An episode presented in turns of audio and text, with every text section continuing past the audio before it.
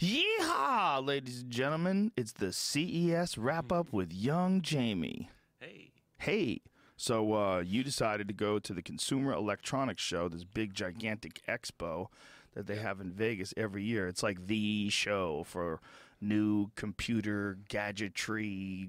Yeah, everything. And like anything you'd see at like a Fry's or Best Buy, from all the way down to anything that would be in a car, anything in a kitchen, anything in a bedroom. Anything consumer electronics, basically. So the show is essentially everything that's coming out, all all the stuff that's on its way out? Uh, things that have just been announced, I think, and then I think most of the stuff that's supposed to be coming out for sale this year. Okay, so some of it is, you, we were just about to get into it, but we were like, God, you got to save it for the podcast. Yeah, yeah. You were saying that some of it you think they're kind of bullshitting? I saw a lot of things that I just, like, they might not be ready or they're prototypes. And just like at a car show, too, there are some things they're just showing you, like, this is what we can do right now. This isn't even mm. what's going to be available. This is what we can do. Maybe if there's a lot of interest, we'll make it. For instance, there was this uh, really cool laptop uh, that has three screens on it now. So it's a gaming laptop that you can get some sort of crazy... But they were just prototypes, too, and two of them just got stolen last night or two days ago. No. After the event, so they're trying to get them taken back. No. So, they uh, stole prototypes? Yeah, I don't know how that could have even happened. Oh, how gross. Yeah. How gross to think that some nerds are thieves. I know. Right? Wouldn't you like to think that, like, whoever you, uh, like, whoever you have to be to be an innovator in technology and electronics, you would have to be some super fucking smart guy. You would think you just leave every room open with people like that. Wouldn't you like to think that? I would, yeah, for sure you'd like to. Yeah. But it's a cunning world. I'd cut I know, through. But I mean, that's fucking crazy. You know what's... Dude, I'm, I'm balls deep into House of Cards right now. Mm-hmm. First season. Apparently, I didn't know there's so many seasons. It started in two thousand twelve. Yeah, yeah, yeah. There's three, three seasons, I think. That's it? I think so, yeah. So did they uh, take a long time to make a season? Yeah, for sure. I mean, I think they completed it, and then they shot the whole thing. Then wrote it again, so there's a little fuck. Gap. It's a good goddamn show, dude. Mm-hmm.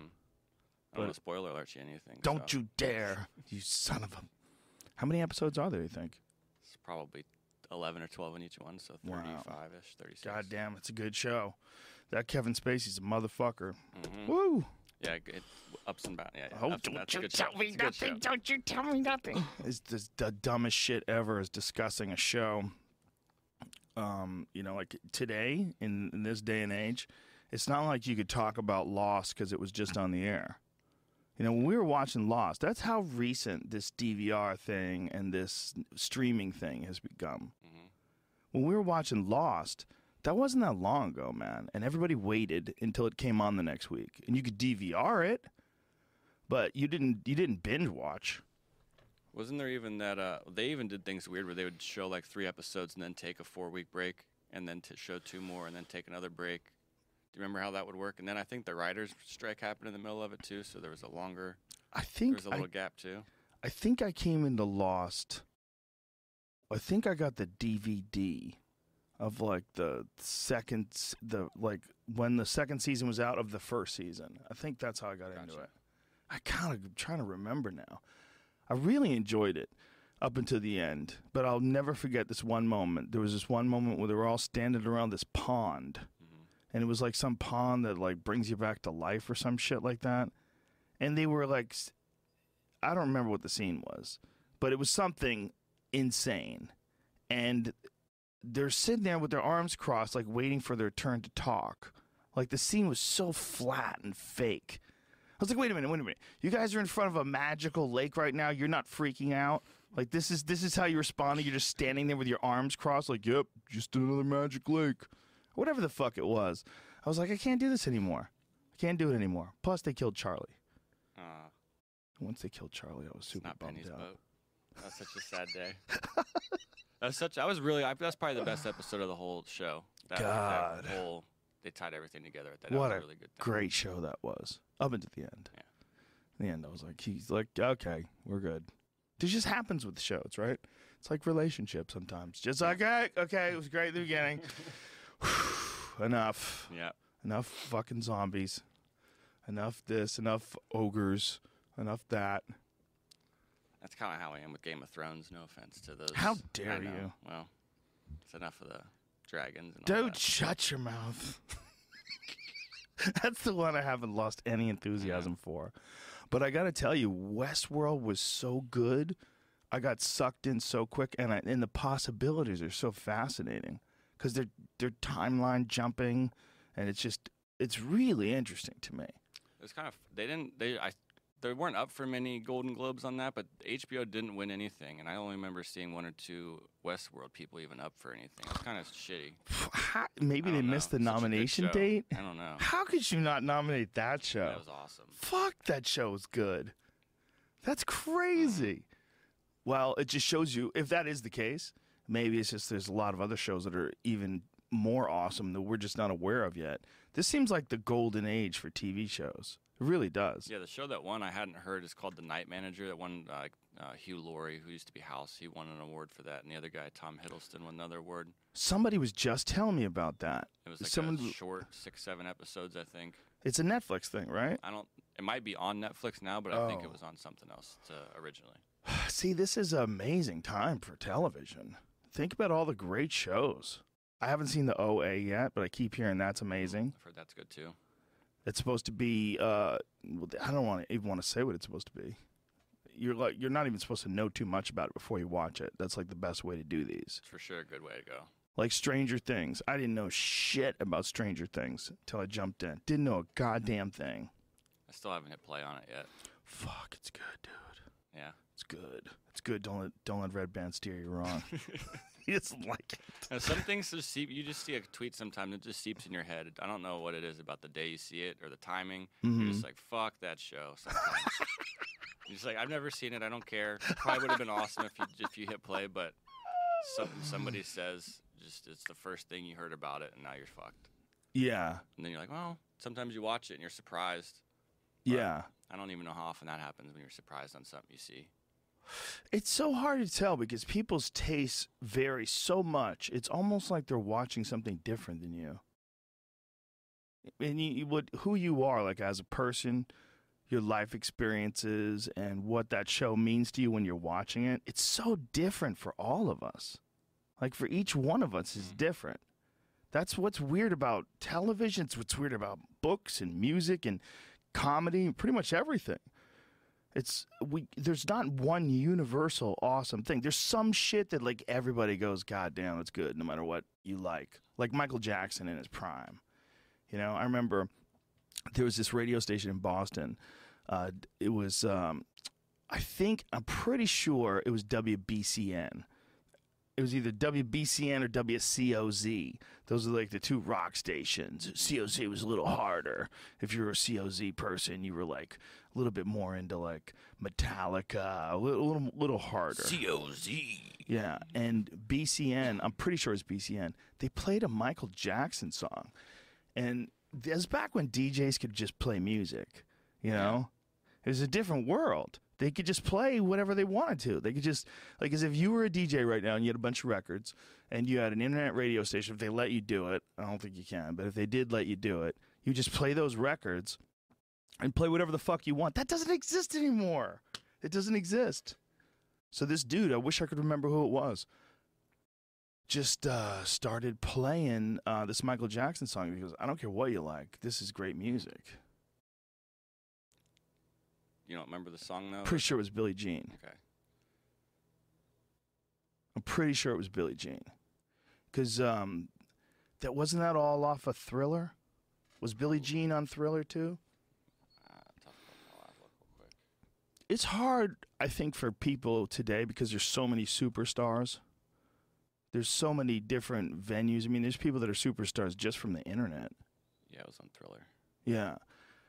It's f hard for people, I think, today. I think there's a much, much larger number of celebrities and of super celebrities, you know, of Beyonce's and Jay-Z's and Kanye West's. There's so many of those now that it it kind of um, we we don't I don't think we can appreciate today what it was like when Michael Jackson was in his heyday, because there was like he there was one it was one guy.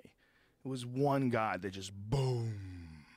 There was no one like Michael Jackson, one guy who had so much impact on the culture. People were wearing those stupid jackets everywhere and dancing that way. I mean, uh, Corey Feldman, remember Corey Feldman and Corey Haim? The two of them would go out, and they were buddies with Michael Jackson, so they would dress like him. I mean, it was a serious trend, man. People wanted, uh, there was that trend, and there was the other one with the hat, Smooth Criminal. There was a little bit of that. Did people wear one glove? Was that a Oh, like fuck a, yeah, yeah, they did. Okay. Yeah. It's hard. It's, I think it's hard for us to appreciate how crazy that was with no internet. Just television stations and radio stations. And much less people on the planet. that's that's even weirder. It's a what do we have, like a hundred million more people than when I was a kid? Like, what was the what was the uh, find out what the population was in nineteen eighty okay. in the United States, because that would have been when I was like thirteen. Because I was in high school in eighty-one. two hundred twenty-six point five million. Dude, there's one hundred million more people here now. one hundred million more people here than when I was a kid. That's fucking bananas. Wow. That's an insane number. I mean, that's really hard to imagine. It's really hard to imagine. You stop and think about what that means for another thirty or forty years. If it's going to go up another one hundred million, where are we going to put all these wow. fucking people? I mean, they say that it peaks off, though, um, when cities and countries start doing better, because then they start having less children because they um, their economic situation turns up. And then a lot of women get careers, and they're more reluctant to give up those careers to have children. And they have less children when they do have children.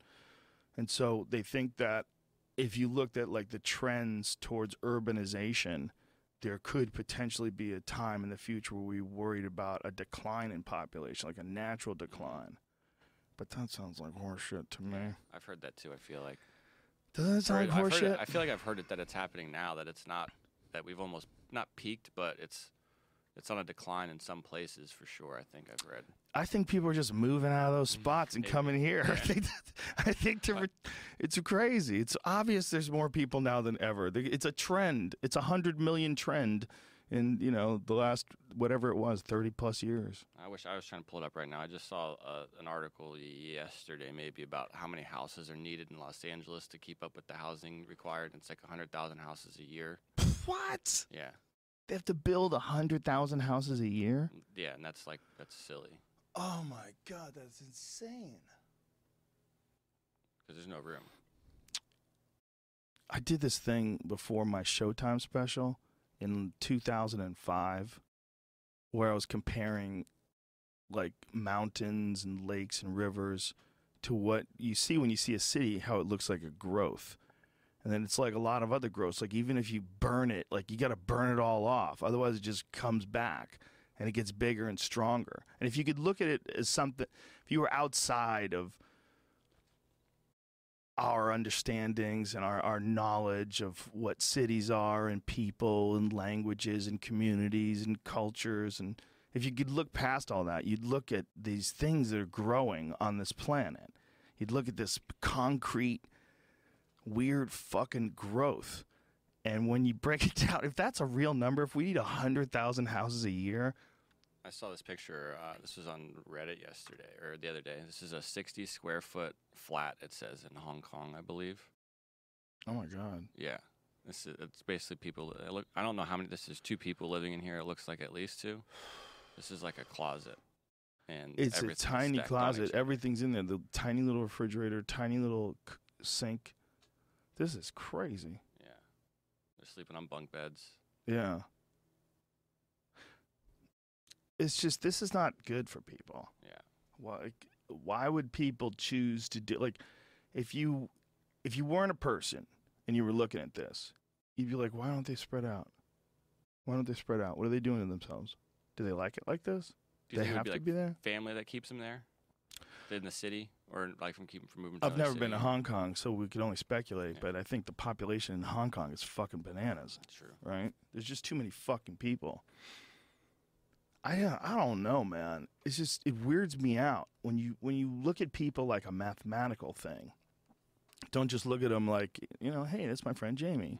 You know, hey, that's this guy, and I know that guy. Oh, that guy's cool. Instead of that, just look at it like math. Let's just look at the sheer volume, and then and watch it as it multiplies and continues to multiply, and that one multiplies, and it keeps going and going, and then the people move here and multiply, and it's all multiplication. And you're like, whoa, whoa, whoa, whoa, we're not planning this out at all. We're just stacking up fucking houses. I, I mean, it's going to get to a point where there's nothing else but houses. Uh, if, we, if we keep going, I, I don't understand why people think that that's totally sustainable. By the way, it's coming from someone with three kids, so I should probably shut the fuck up. Did you, uh, have, have you gotten further in the Black Mirror yet? No, just two episodes. I just did two. Mm. I will go, I will watch more. Okay. I wa- uh, but I really enjoyed the memory one. Yep. That was the one you kept telling me yep. to see. Yep, yep. They, they're all they're all really good. Well, they had an awesome take on it too. Mm.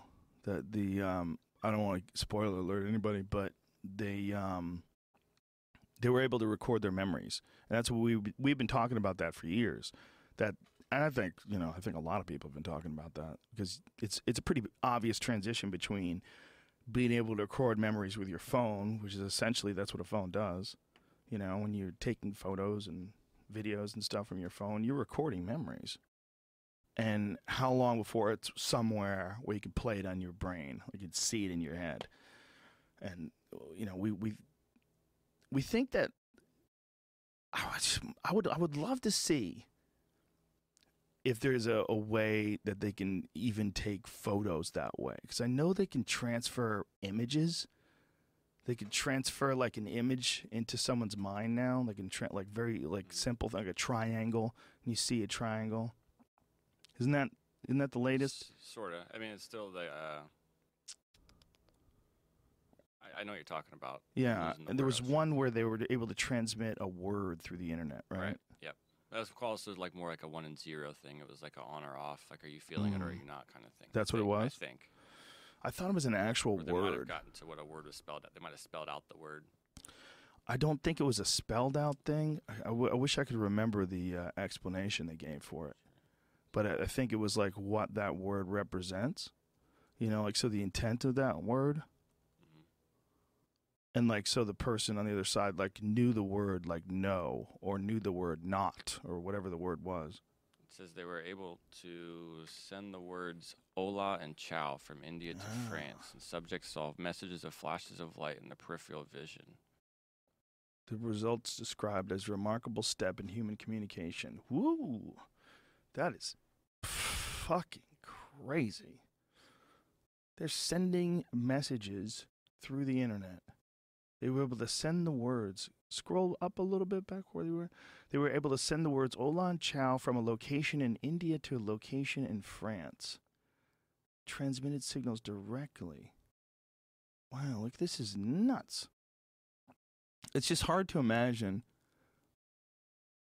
how far that could go. You know, if they can do that now. What I've been thinking, this it sounds like total bananas, but I've really been thinking a lot about it lately, is that you know how the internet kind of allows everybody to communicate together? You know, you can have your Twitter account and your Facebook and all that jazz. I feel like what's going to happen with this kind of technology and this sort of hive mind technology is if they can transmit signals from one person to another person through the brain with, with this technology. This is real similar to like when they first started putting things on message boards in the internet and bulletin boards, and like someone would put it up and then you'd have to check it, and that was like the only method of communication. Like my friend Andrew's talked to me about that a lot. He was on in the uh, really early days of the internet, and those so these bulletin boards were like really primitive, and this is like one of the first things that people had devised to communicate with online. But now here we are twenty years later, and it's fucking you're streaming live on Instagram and you're doing Facebook Live, and you know, people are taking pictures instantaneously, uploading them, and they're gonna they're gonna be able to some way, some way or another allow us to interface with our brains the same way we interfaced using these phones and using computers. I was just, if that happens, would uh, I mean, I don't know how this worked. This obviously was a two-way communication. They're both uh, wanting it to happen. In this scenario you're bringing up, like, what if uh, you sent me a message I didn't want, I w or I didn't want to have right then, I didn't want right now. I'm busy. I'm doing something else. Yeah. Or you just blasting me with this message, like, hey, hey, hey, yeah. wake, wake up. And I'm like, I'm asleep, or who knows what's going on. Or I'm getting ten messages from all over. I'm getting spam messages from outside too, because there's going to be a way to turn it off. Well, I, I mean, we're, we're probably going to be able to opt out of it, but how many people are going to opt out of it? Like, and even if you do, maybe you could turn it off, like airplane mode, mm-hmm. you know, just like you do with your phone at night if you're uh, watching a T V show or something. I think that if you're, if you're really going to keep going with this, and it seems like they're gonna, I mean, if they're doing things like this, it's not going to stop right there. It's not going to, well, we did it. That's awesome. Yeah. Let's just leave it there. No, they they have these new batteries. Have you seen these new fucking batteries that uh, they're powering with nuclear waste? No. Yeah, they last for like five thousand years. I did see that Tesla's uh, factory got turned on, and they started making batteries. Oh, really? Yeah. Batteries. Yeah, there was something about batteries being made with nuclear waste. Um, diamond. diamond battery made from nuclear waste can last more than five thousand years. Wow. Oh, yeah. Put that in a cell phone and put it right next to your dick. That shouldn't hurt it at all. Because radioactive source is encased safely within the diamond, the hardest known substance, it would be safe to use, say the researchers. Fuck those guys. They're going to open up a portal to hell. Those are those guys from Half-Life. Fuck you, man. Fuck you. You're going to put what? And you know the chicks are going to want a goddamn nuclear diamond. You know those really super fucking high-maintenance chicks? They're all going to want nuclear diamonds. Like, a regular diamond's not going to be good enough. That's going to be the next top level shit, is a diamond with nuclear waste inside of it. Did you see this? Uh, cremation diamonds. People are being cremated and turned into diamonds. Yeah. Wonderful. So wouldn't that? What are those two things possibly related? It's cremation's oh, it's nuclear weird. Waste, nuclear waste. We're probably fucking over nature by being cremated. We really are. We're probably fucking over nature also with uh, formaldehyde. You know, I mean, there's like some, that's probably one of the disconnects that we have with nature. Like, we don't absorb into it anymore. We don't we don't we, we don't just bury our dead and then let the body do its yeah. natural decomposing process and then become a part of the the natural ecosystem. No, we've completely removed ourselves from it. We take the body, we drain all the shit out of it, we fill it up with chemicals. We spray paint it. It's weird, man. Have you seen a body like that's about to be buried? Uh, not for a while, but yeah. My grandpa freaked me out because I was like, "Wow, he's not there. Mm-hmm. Like, this is weird." It didn't. It wasn't. There was nothing good about it. There was nothing good about being there, like that. It was. I don't want to use the words grotesque, but there, there's something severely damaged about the idea behind it.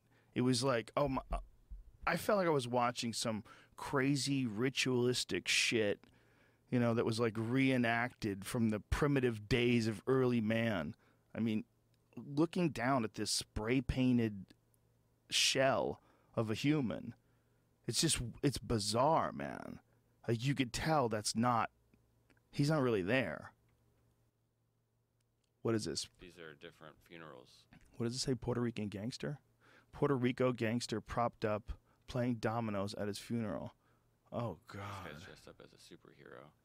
Oh, my God. This guy's in a car? Jesus Christ. This is crazy. I've seen they've had, like, different... This guy's... Here's a boxer. Oh, my God. He's a boxer, so they put him in his... warm-up suit, and they put him in the corner of a ring. Jesus Christ, this is crazy. He's got sunglasses on. Why would you have sunglasses when you're right about to fight? Want to see a crazy fucking picture? That guy, Joseph Smith Junior, who just knocked I out Bernard him, Hopkins, yeah. First day on the job since uh, he won the world title, and he's got a photo of himself. Was it on his, right? Uh, J Joe Smith Junior Hmm. He's got two. He's got two Instagrams. I know where I saw it. Maybe Shab had it up? Yeah, yeah, there it is. Look at that. Joe Smith's first day in the job since he won. I mean, fucking, this guy just knocked out Bernard Hopkins, and he has a construction worker job. That's crazy. It's insane. That's insane. Hey, dude, quit that job. I was going to say, do you think at this point he needs to do that? I don't know or how I mean, much he got paid. To, yeah. You know, he might just be a... Maybe he um, doesn't have another fight lined up? Or... Yeah. I mean... I think everyone just assumes that if someone's a world champion that they're rich, mm-hmm. but it's not really the case. You have to be a famous world champion. The real, the money, I mean, the money's in promotion. The money is in, you know, a guy like Oscar De La Hoya in his prime. He was a, like a teen idol and also an amazing boxer, Olympic gold medalist. Like that kind of guy sold tickets. Floyd Mayweather sells tickets. Manny Pacquiao sells tickets. Now Joe Smith Junior, his next fight will probably make a lot of money. You know, this was an opportunity for him, and he capitalized on it, and he knocked out one of the greatest of all time. But it was, it's just weird to see him working. Yeah. You know? Um, that fight was fucked, though. I know. What round did that happen in? Like the fourth? Fourth or, or the fifth? I don't remember.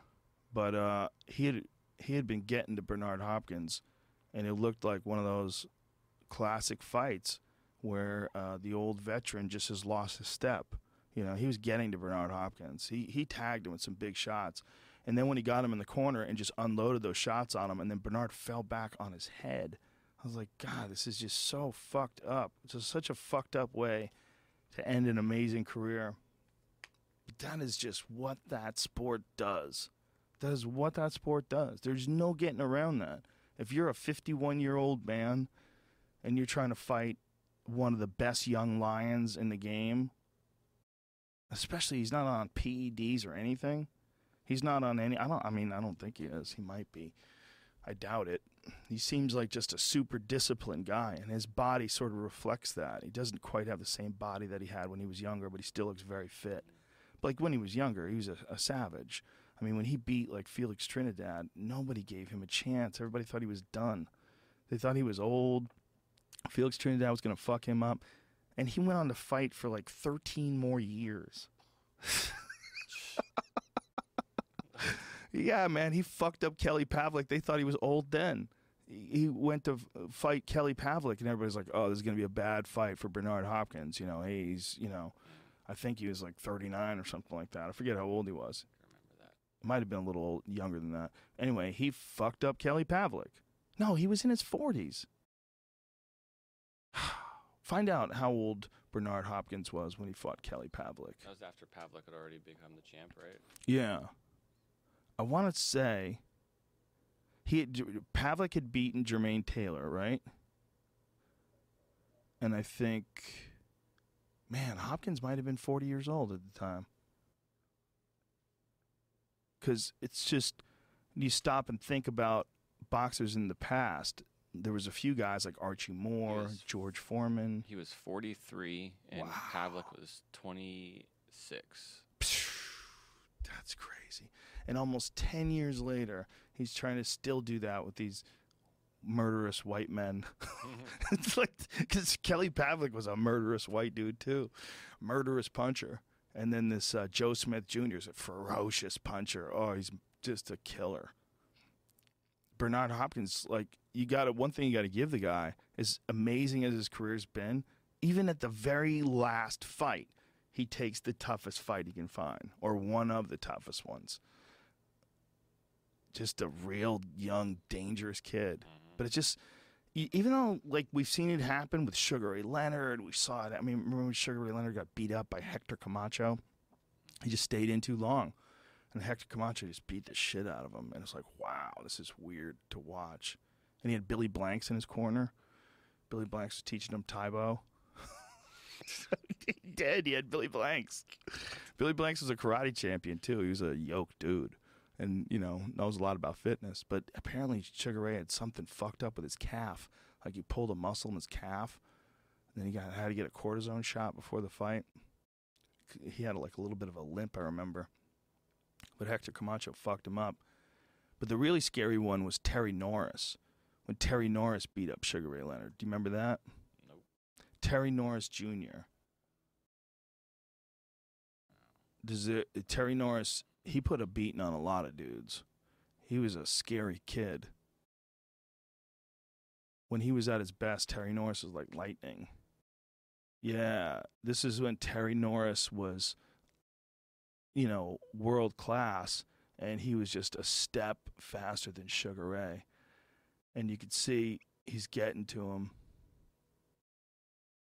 Terry Norris, he had been knocked out a few times himself too, man. He he got in wars. One of the exciting things about Norris was that he would he would get hit. He would get in front of guys, and he would, you know, really take some risks. It's one of the reasons why he was uh, so fun to watch. But yeah, this is just, I don't even remember exactly how this fight ends, but I'm pretty sure Terry stopped him. Yeah, so I think this is showing the whole round. Let's see how oh, this is just round seven? Yeah, I thought it was a highlighter. Oh, no, no, no. Oh, yeah, there's Sugar Ray got knocked down. Yeah, see, when you see shit like that, like, whoa. See him get up, staggered. We've seen this so many times. It shouldn't, it shouldn't be weird at all. Oh, what a good time for the internet to freeze. Right. It shouldn't be uh, confusing to us. But it's just some, it's this story that repeats itself over and over and over again. It doesn't seem like anybody ever learns their lesson. There's a few guys that get out on top. Like if I, I really do hope Floyd Mayweather says, fuck you to everybody. And just takes all that money. I really do hope he does that. I, I would love to see a guy get through the whole thing without ever getting fucked up once. Like, I mean, if you think about what he's done, made stupid amounts of money, and got through the whole thing, might have gotten hurt three or four times in his whole career, might have gotten tagged, never got beat up, never got knocked out. Just got tagged a few times over the course of how many fights? I mean, that's beautiful. Someone can do that. That's like retiring as a B M X rider with no broken bones. Is that possible to do? I don't think that, uh, no. Yeah, see? What what he's done, if Floyd Mayweather retires, he's done the, the thing that nobody ever does. He went out on top, undefeated, with all the money after having fought all challengers. I mean, he might have fought Pacquiao late, but you can't deny that he fought all challengers. Who gives a fuck? Dude, well, I mean, the fifty thing seems to be a, an issue. Or not an issue. forty-nine but like a, and oh. Yeah. To fifty and oh. Whether or not he wants to break the record. I mean, yeah. Well, how much of that is, is his ego that's going to last for... I mean, he's still pretty young, right? Yeah. I mean, he's I think he's thirty-six, if I had to guess. But he's in really good shape. I mean, he takes care of himself really well. He's, like, notoriously uh, disciplined about workouts. And he'll even go out at night. Go to a nightclub, drink water, and then work out at two o'clock in the morning. Because he has his own gym and his own thing, and you know, he, and he works hard. I mean, you don't get that good on just talent. You know, you get that good on talent and discipline and hard fucking work. There's just no way around it. And smart. You got to be smart too. You got to be sneaky. You got to be clever. Do you see uh, who he's training right now for a fight? Yeah, he's training Soulja Boy. Soulja Boy is really gonna fight Chris Brown. Is that real? I don't. I mean, it doesn't seem like it, but I, it's been, been talked about for a few days now. Apparently, it's gonna be on pay per view. Um, they're fighting over a girl. I don't. I'm gonna tell you right now, Chris Brown's gonna fuck him up. Probably. Yeah. There's. That's an angry dude. See that dude on the left with the red? That's a real angry dude. That the other dude. I just do not think he is as angry. I've but who knows, man? I've never seen either of them in person. I don't maybe know. Maybe one of them, maybe Soulja Boy's been hiding some sick boxing skills and just pretending this whole time. I doubt it. See, I maybe feel like though. Chris Brown has probably punched a lot more people. You know? Hmm. Don't you think? I don't know. All, you know, wife-beating, girl-beating oh, jokes aside, wow. he's definitely seems like a dude who is much more likely to punch people. Um, maybe, maybe more likely to, but I couldn't really see mo neither either of them getting in like a street fight or anything. They've been pretty famous for most of their life and protected mm. too. Mm, interesting. Since they're in their teens. Um, two they guys. Also, shit happens, so I mean, they might have thrown some thrown down once or twice. But. Oh, but here's another thing. Here's another reason why I say Chris Brown. Chris Brown's a real fucking dancer. You ever see that guy move? Oh yeah. Yo, he could do some crazy He's shit. Too. He's really good in basketball. Yeah. Like, yeah. really good in basketball. Listen, this is going to be a bloodbath. I might be wrong. Would you buy it? Yes. Yeah, I'll fucking buy it. You know, and if, uh, if Soulja Boy fucks him up, I'll, I'll apologize. Have uh, I was trying to think about this. Hasn't there been other things? I mean, I know you were supposedly supposed to fight Wesley Snipes, but like, wasn't there other things like this ever happened before? They used to have a whole celebrity boxing show. I remember that happened a couple times. Yeah, yeah. Danny Bonaducci fought Screech. Um, he fucked up a couple of people. I remember when I was younger, there was supposed to be a big event where Shaquille O'Neal was supposed to go one-on-one on pay-per-view with this other big player named Hakeem Olajuwon. They're going to box? Not box. They were just going to play basketball one-on-one for a million dollars, but it never ended up happening. I don't know oh, why. Wow. I don't know why it went, went away. But I was just kind of wondering in my head, like, I feel like this is ha I've heard things like this coming up and happen, like, or at least been announced, but they just kind of fizzle out. Who knows, man? I mean, people have done crazy shit. This just seems like a really, really nutty one. And they're fighting over a girl. Mm-hmm. I just, I haven't seen any evidence of Soulja Boy's athleticism. Me, I, no. Somebody put up a video of him working out. Oh, no. There's a, a compilation of him working out. It's but it's hard to tell if he's just being silly, you know. It's like he's uh, he's like shadow boxing and he's riding an elliptical machine. He seems like a really young guy. How old is he? Oh man, in his twenties still too. He's in his twenties. Yeah. There's no sound. I don't think.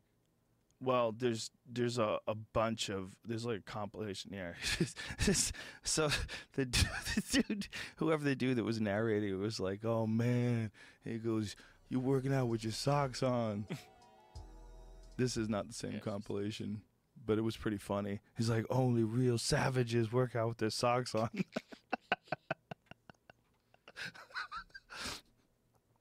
I don't know, man. It's just, you know. No. Why do they want to do this? What's wrong with these two? I don't know. They need to hug it out. uh, anyway, when you were talking about that Black Mirror episode, I forgot that's the one that you saw. Uh, one of the things I actually got and, and was seeing shown at this uh, C E S event was that I showed it to you the other night, that GoPro gimbal I got. Mm-hmm. It's called the uh, Karma Grip. I actually have it here. I'll let you hold on to it. Really. You can see it if you want. Um, but this is some of the video I shot with it.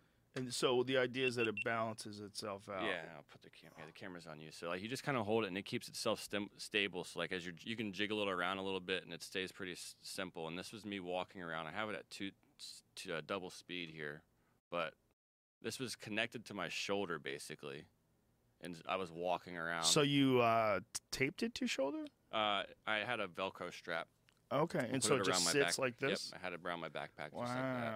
And so I was just kind of like walking around the event, and here's one of the here's one of the cool things I did see at the event too, is a projector that's projecting on. Um, it's oh, yeah, that's the that's the stabilization actually. Oh, it made it roll like yeah, that. Yeah, once oh, it wow. stay up. Whoa. Um, but this uh, this projector right here is projecting onto a curtain, which I kind of ran past it pretty fast. I wasn't really shooting my video for that purpose, but. It's like a shower curtain with like a pattern on it. Yeah, but and it's showing a solid image on that. Exactly, it's showing a hockey game, and you're not seeing the ripples. Oh. So you don't need a flat screen for this projector. You can project it on anything, and like have, a tree. And exactly, or ideally, you would want something a little smoother than that. But yeah, you could still have a flat image on that. Whoa! So uh, that was pretty neat. But some of this video is pretty cool on the stabilization. And then I went over to the Samsung booth. And they have uh, what they're kind of showing here is this uh, f flat, flat hanging T V, which um, different. Only way it's different from the things now is like when you hang a T V up on a wall, it's kind of hanging off about four to six inches. This is literally flat. I don't know if you can see right there. Yeah, it looks like I like couldn't a get very piece close of paper. Myself. Yeah, but you can't really. I don't know if you could slide anything in there. It says it's a no gap wall mount. And then there's really no cords hanging off of there either. It's just one cord. Wow. No H D M I. I don't even know if power was coming off of it either. Well, how does it work then? There's one optical cord, so it's like using light. Optical cables use light waves. So the one cord is powering it and providing the data. I'm and not. I, I'm pre see. It says invisible connection right there, on top. It's showing some of the the data. Well, it kind of makes sense what they can do now with these um, it doesn't iPhones. Power it. I shouldn't say it powered it. I didn't. But it, it does do all the four K data. It does the H D M I, and it, it replaces all of that. But these new iPhones with that, uh, what is that the connection lightning called? Connector. Lightning connector. Yeah. That that connector, you use it for sound, mm-hmm. like with your earplugs, yep. your ear uh, earbuds. You use it for um, an external microphone. You can use it for the. It charges it. You can split it off so it charges it, and at the same time, you're also listening to music. So both things can go through at the same time. Um, another interesting thing that was being shown is uh, some transparent uh, L C D screens.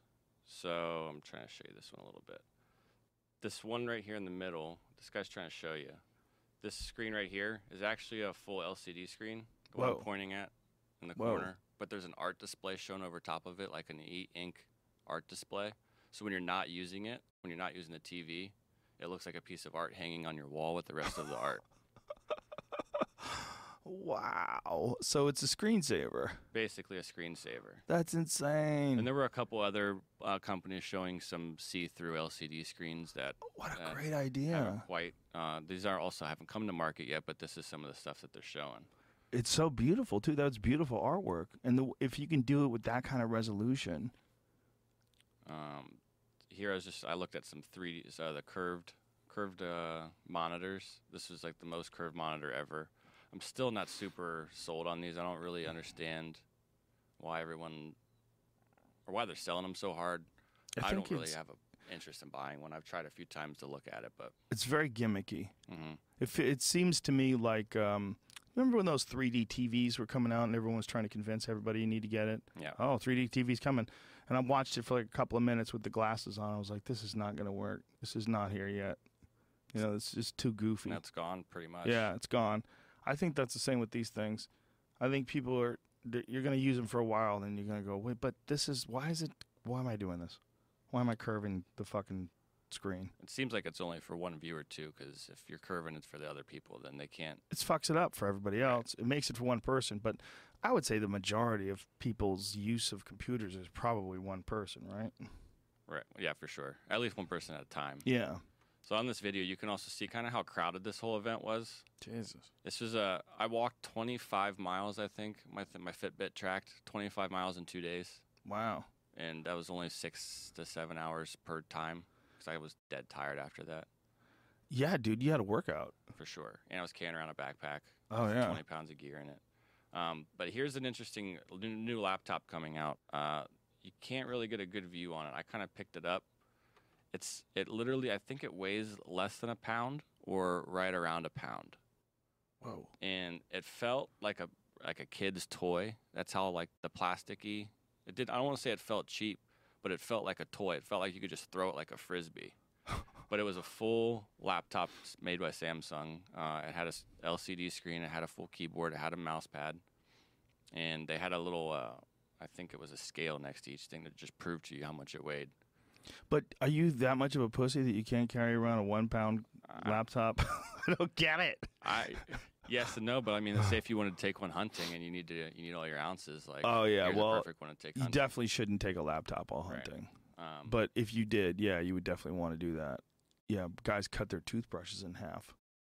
They, there's a lot of like drastic weight reduction when it comes to those things. But I just feel like for laptops, it's not that hard to carry one around, and you know, you put it on your back. And to me, like features and uh, hard drive space and speed, and that's the most important shit. Like, yeah. It's not that hard to carry a pound. or two pounds or whatever the fuck it is, three pounds. Yeah. It's just not, it's not that hard.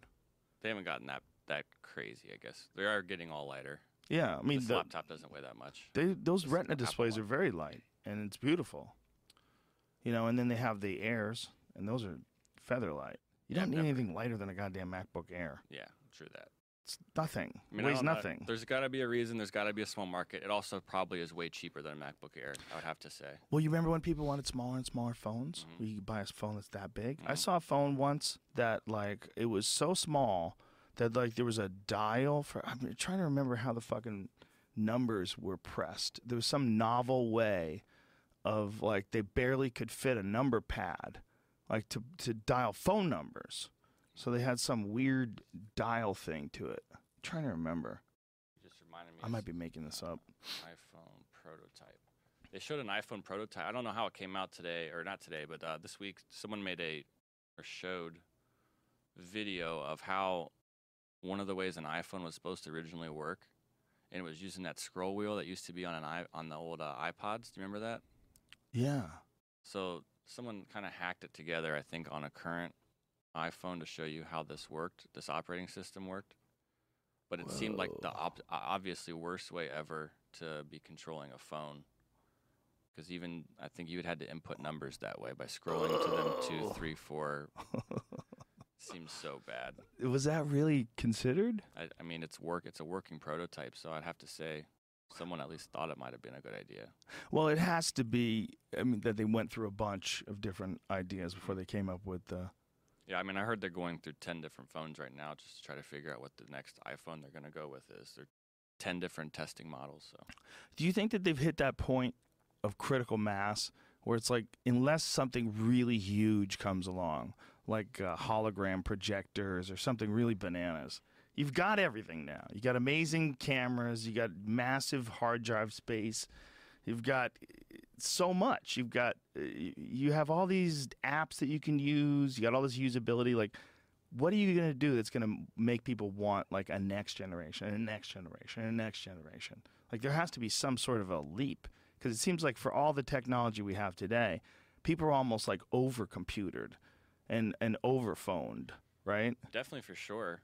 I mean, I was trying to walk, when I was walking around that event, I was looking for, like, either the big crowds to see what everyone was, like, stuck around looking at, because this event was so huge. To to stop and spend five minutes at a at a uh, particular, I don't know, uh, pod or product, or even just let someone talk to you, to take your time for that five minutes is insane, because there's just so much to look at. Um, but at the same time, there's, well, I kind of lost what I was doing there, but um, I just kind of looked over at this thing I wanted to show you, which was this thing called Vertify, which is this three D virtual reality program. Oh. Um, they showed this guy over here doing a demo for it. I didn't want to wait in line. I really didn't want to wait in any lines there, because there were so many people, and I didn't feel very good to, to stand somewhere for thirty minutes and sweat. Young Jamie got the same stomach flu that I had. But uh, what this shows right here is this, I think, I'm pretty sure that this thing on top here is the camera that records the event. Mm. And then what they were showing, this guy was getting a demo of it, which I wasn't seeing on this screen. But they did show, and you can kind of see him pinching his hand up there on top. Mm. On this video, they show you watching uh, with a V R headset, let's say a concert. And then you can decide to grab the lead singer and move him into your living room. So the performance is now, he's like not, I don't know. It was real weird how it showed it, and I don't have it on this actual video. I went back and watched another. And so he's wearing some fairly small goggles. There's not, not a lot to what he's wearing. Yeah, that's one of the uh, one. There's about four or five big things going on there. There's V R headsets, different new multiple companies sharing V R headsets. Was this augmented or was it virtual reality? Because that, I believe, was virtual reality. But he reached up and grabbed someone and pinched it and brought it in. A, but it would have to be a little augmented, because mm. if you were seeing it in your living room, you'd have to also see the living room. Yeah, if you go back to the video of, the, of right you end. being there, like see, like when you see his actual goggles itself, like watch as you pass oh, by. You can actually see a little bit on the can video. Can you see there. it? See, that's the lead singer moved onto the couch. Oh. This is bringing the artist Whoa. into our home. How bizarre.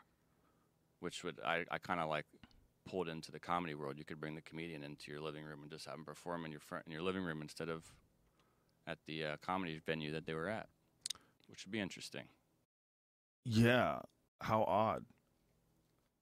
Uh, drones was a big, a big thing there. I'm Lots sure. of drones, tons of drones. All tiny ones drones, too now, right? Very tiny ones. There's a selfie drone, which didn't seem like it worked very well. It kept flying up and flying down different sides. I'm not quite sure how you're supposed to control go, it. Go go through this for a couple more seconds to see that guy's uh, goggles, because I think he could see through them. See, look how he's looking. Yeah, okay. See how he, like, you see his eyes. I mean, that's might, what it seems like to, right, to me, right? He might have that Microsoft Surface oh. headset on. Oh. I'm not sure. And there's a behind it, too, is a wireless V R headset. So there were, like I said, too, there were a lot of headsets, and there were lots of things. And let's let me just throw out a number and say I did five tech demos. Out of those five, two or three didn't work, or they didn't go well, or they didn't work perfectly at all. So I was, that's where I'm kind of like, I don't know that a lot of this stuff was maybe not ready, or maybe it was supposed to be shown that way, and you're this is like, this is our only demo product we have for you guys to see. Right. It's supposed to work all the time. It usually does, but we've done so many demos today, it kind of fucks right. up a little bit. That could have been happening too a little bit. But there is a lot of things going on here where they're just trying to show you some, show you an idea and hope someone with a lot of money walks by and is like, ah, that looks like a good idea. Here's some money, kid. Go make it. That kind of thing. And like some nineteen thirties carnival barker. And it, and it works out for that company. Does that happen? Are there like guys who troll around this place and look for uh, I saw, good uh, products? I just walked by uh, the Intel booth and randomly saw a guy w walk up to one of their workers and say, like, I have some patents on baseball Wi-Fi technology. Who do I talk to? Oh. That kind of thing. So that's but, all. There's tons of different meetings, things sort of happening. By the way, in case anybody misinterprets, when I'm saying troll around, I don't mean like... Uh, fuck with people on the internet troll. I mean like fishing troll. Yeah. You drag a line behind, you go look for things to catch. Do you think that um, this this was like the big thing in this uh, C E S though, as far as like emerging technologies with all this virtual reality stuff? Every year it is uh, apparently it's focused on something different. Like this year there wasn't very much cell phone anything really, and you, in the past years like there's been just big announcements of cell phones from different companies. I think I only even saw maybe one, mm. and it was this uh, company called Huawei, I believe is how you say it, because they had a, they paired with this uh, really well-known camera company called Leica and have a twenty megapixel camera. Yeah, Leica makes, really uh, they make binoculars and stuff mm-hmm. too. Um, but I tested that out to see how good it was, and I wasn't sure if I was holding the actual correct model, which was the one that had all the best features in it. I had a couple different models out there.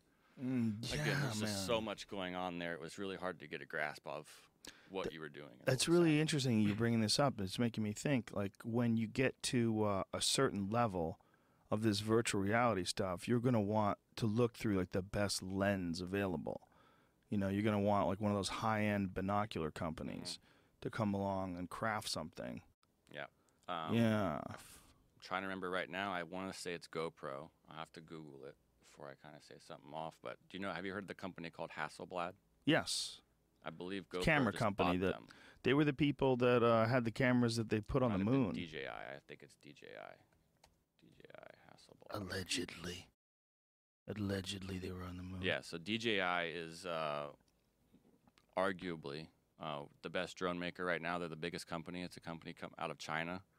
They make... Uh, the Phantom, which was uh, the biggest consumer drone. And right now they just put out the thing called the Mavic, which is... So they acquired Hasselblad? Apparently they had a minor stake in the company, and they just took a major stake. So they just took over the stock holdings. How, what's the pr correct pronunciation? It's Hasselblad? I believe so, yeah. So D J I, is this, they made this thing called the Mavic, which I got Whoa. to hold at the event. I didn't get to buy one.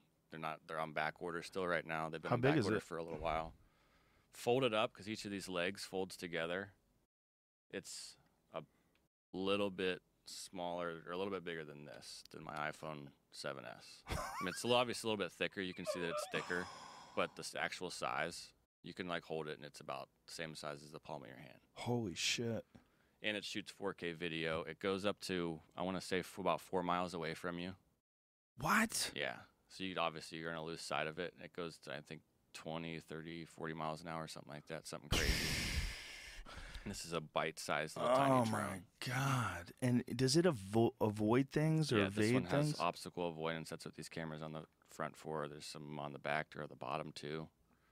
So they have another version, which is the Phantom four uh, Pro, I believe, which is a bigger version than this. They have an Inspire, which is the way bigger version, and then they have like the full film, like that a film company would use, which has got like eight big crazy props on it and whatnot. Do you remember uh, when they filmed that movie, The Twilight Zone, and they they didn't have drones back then, and they had a helicopter, an actual real helicopter behind them doing a stunt? Oh, which? Do you remember that? There was a horrible accident. Mm-mm. Oh man, it was a horrible accident where this actor and this little girl were killed. Oh wait, the helicopter just came crashing yeah. down on them. Uh, you said that there was two people. I think I did hear about yeah, that. Yeah, don't even show me this, dude. I don't even want to watch that shit. Uh, making sure I didn't see it. something, something about seeing people die for a movie, too. It's, like, particularly gruesome. It's like, what? How did you think that you could just fly that helicopter right next to people? Mm-hmm. Well, I, so with all this drone stuff, I mean, I could ask you this question, because I don't know if it's an actual trend I see happening or if it's just something they're forcing or what, but there's just seems to be a lot of uh, camera equipment being made available for the individual to use to make really high-end stuff. Yeah. And I don't know if it's the trend that people are just going to start making all this content. Are they going to just start shooting everything they're doing? Are they just making, is technology allowing that to happen for us? Like, well, it seems like there's only so much you could do with it. I feel like what they what they have to do though is have the best shit. So if thing if someone has four K, you have to have four K. Mm-hmm. You know, if someone has um, you know, virtual capability, you could upload it digitally. So like fitness trackers were really big there. I, I still I I've, I've I don't remember who it was that came in here. I think it was the first time Bert came in with one. I sort of tried to ask him. I was like, because I had one too for a couple of weeks, but I took it back because it got recalled. But I was just like, what are you doing with that? It got recalled? The one I had at the time got recalled. It was for what? Um, it was causing a rash on people because the battery connector wasn't oh right. I don't know. They fixed it apparently now, but I haven't bought another one since then because I found out that the Fitbit app on my iPhone works just about the same, mm. and there's also the built-in Apple iPhone apps now too that do the health stuff, but. What what is everyone doing with all that data, or are they doing anything with it mostly at all besides really ex really really into fitness people like personal trainers? Well, I think there's some technologies that even though they keep getting better and better, they're kind of ignored after a while. Like here's one of the most bizarre ones is voice sound quality. Nobody gives a fuck about what anybody's voice sounds like on a phone. It's like it almost never gets discussed. Yeah. Like, isn't that one of the most important things about a phone? You should be able to listen to someone on a phone, and it should sound like they're talking to you. It should be like right here. Like, what's up, Jamie? Oh, hey, what's up, dude? It never sounds that good, yeah. ever. But they have the ability to make it sound that good. Well, why haven't they made it sound that good? People barely fucking use their phone as a phone anymore. The phone part is totally stagnant. Like, the signal gets a little bit better. You can catch a signal somewhere else, but it still sounds just as shitty as it ever did. It doesn't sound perfect clarity. It doesn't sound like you talking to me in the same room. You telling me they can't do that? Of course they can do that. If they could get you to listen better now, with a better sound now than, than the rotary phones, the nineteen sixties, they could improve on the sound quality, but there's no demand for it because people hardly talk on the phone anymore. So it becomes one of those things where it just hits a certain point, nobody gives a fuck about it, and then the market goes where people give a fuck. Like people give a fuck about cameras. You got to get a, a juicy camera. I want a fifteen, eighteen, whatever a megapixel is. It yep. sounds awesome. Get me one of those. Yep. Oh, it's gigapixel? They have gigapixels. I need a gigapixel. You know, like how many people are just just buying the latest shit, me included, because it's the latest shit, because it sounds awesome. You know, because you want that one. Oh, the S has the uh, image stabilization that I'll never yeah. use. Yeah. You know, yeah. There's so much of that shit out there, but it seems so compelling. You know, like if Apple had an iPhone eight, you and me would be in line like Definitely. a couple of fucking dorks. Like I still keep talking to myself. Sometimes I think about this for the seven S I have. It's like I, it's, I, I have it. I like it. The the cameras on it is really good, but it's so big. I kind of dislike it. How dare you? I like the I like the smaller phone. I like the six S. Well, the six or the seven, you know, you can get a regular size one too. But the the stats on the phone are are, are down. It's not They're as down? good. As, it's not as good as of a phone as the seven S is. Really, or the seven S Plus. I'm sorry, we're a seven Plus. Um, as far as the hard drive and as far as the battery life, well, it's right? Got the, it's got dual cameras, right. which the other ones don't have. Right. The battery on this is actually really good. It's, it's very good. I'm super surprised at how good the battery is on this phone. Yeah. Uh, especially if you don't keep Wi-Fi and Bluetooth on all the time, you can mm-hmm. last two days almost, which is way surprising because the screen's way bigger. But I don't like it's uh, when the next one comes out in a couple what a couple months, they're gonna announce it probably in by March or May, and it'll be out by the fall. Like, or do we need it again? And then mm. the answer is like, why? Because we're shooting. It has four K video on it. It's like, yeah, I know it has four K video, but I've barely done anything with the four K video, and the four K video I do have, like, or with this GoPro I just got, the new GoPro five, you have to uh, convert all the footage so that you can actually edit it, which is like a big, gigantic step. That you have to convert it yeah. before you edit it? Yeah. Ew. You can do a little bit of editing in their program, but to take it in a Final Cut or to do what I did just to show you more than uh, thirty seconds at a time, I had to t spend, whatever, twelve minutes per eight minute video converting all of it. That's only because that's my the capabilities of my computer. If I had a faster one, maybe it would have been faster, but they're slower computers too. And it's just like, what's the need of the four K video then? I couldn't even show the four K video out because I can't broadcast to YouTube. How, how big are these stuff. files we're talking about? Huge. For, uh, for a nine minute video, it was like forty gigs. Oh, my God. That's a fucking giant hard drive back in the day. I think my first hard drive was four gigs. forty gig for one file. That's crazy. For what? I mean, that's just so I could have two hours of GoPro footage of me walking around C E S to, to whittle that down. And it's like, what is the normal person going to do with all that? If they went to shoot their kids, it's like they're mm. going to have to have so many hard drives that we're going to become digital hoarders for sure. Yeah. Yeah, you're talking about actual physical space now. Mm-hmm. Now, what is the benefit of that over like a, a more standard H D format, other than the fact that it just looks a little bit better? I mean, and really it is just a little bit. Like you're you're really struggling between H D and this four K. It's like, I yeah, it's it's better. It's better. It's a smidge. It's a smidge better. There were some eight K T Vs at C E S. eight K. Yeah. Those motherfuckers. There's a couple cameras that shoot in eight K now. Right when you thought you were safe with four K. Now, what's going to be eighty gigs for the same video? For, at least. Fuck that. That's crazy. And, well, and that's the that's kind of where we're getting. It's like there's no the distribution of this content now be, is, becomes the next step and the next hurdle you have to get past. I was looking around a lot at three sixty cameras because I just got that three sixty camera and did the test footage with the the weigh-in that we did mm-hmm. last week. And the I didn't personally just like how the footage looked. There was I got a, there was a smudge on the screen, which mm. transferred over, and it doesn't look very good. Oh. And it wasn't at eye level. And I was shoot I believe I was shooting that in four K, and it just looks a little grainy and messy. And so I was looking around that whole event to just try to find, because there there were multiple three sixty cameras and multiple there was four K streaming three sixty cameras, and you need to they all have their own proprietary software to run it off of. Uh, but I did find one really good one, which does three D, three sixty video. Ooh. Which was really, really cool. But I'm also wondering, too, if I saw something, one really good edited video they made to show it off, or if I was actually seeing, this is basically exactly what the camera does. Mm. Straight, like pretty much straight off of it. Because it was really cool. It's called the Views camera. And... I well, contacted them. You're getting that's when you're getting into really bizarre stuff, right? When you're talking about like eight K video, and then you're talking about three sixty degree three D. Yeah. Because it seems like if we're going to enter into a real virtual realm anytime in the near future, all this ramping up of the specs, or you know, going from four K to eight K, and then you know, thirty-two K is just around the corner. Mm-hmm. They're just going to keep getting better at this shit, and when you're talking about something through like a high-end glass, like a really high-end Leica, you know, binocular type glass, and then having insanely high-definition video, and then having this exponential jump in this virtual technology where they figure out a way to really lock you into something that is not it's not invasive to the point where it's not like fucking with your experience by you feeling it on your head. It's very light, you know, because sometimes you know, you're putting those bulky headsets and the goggles, you know, it's over your eyes.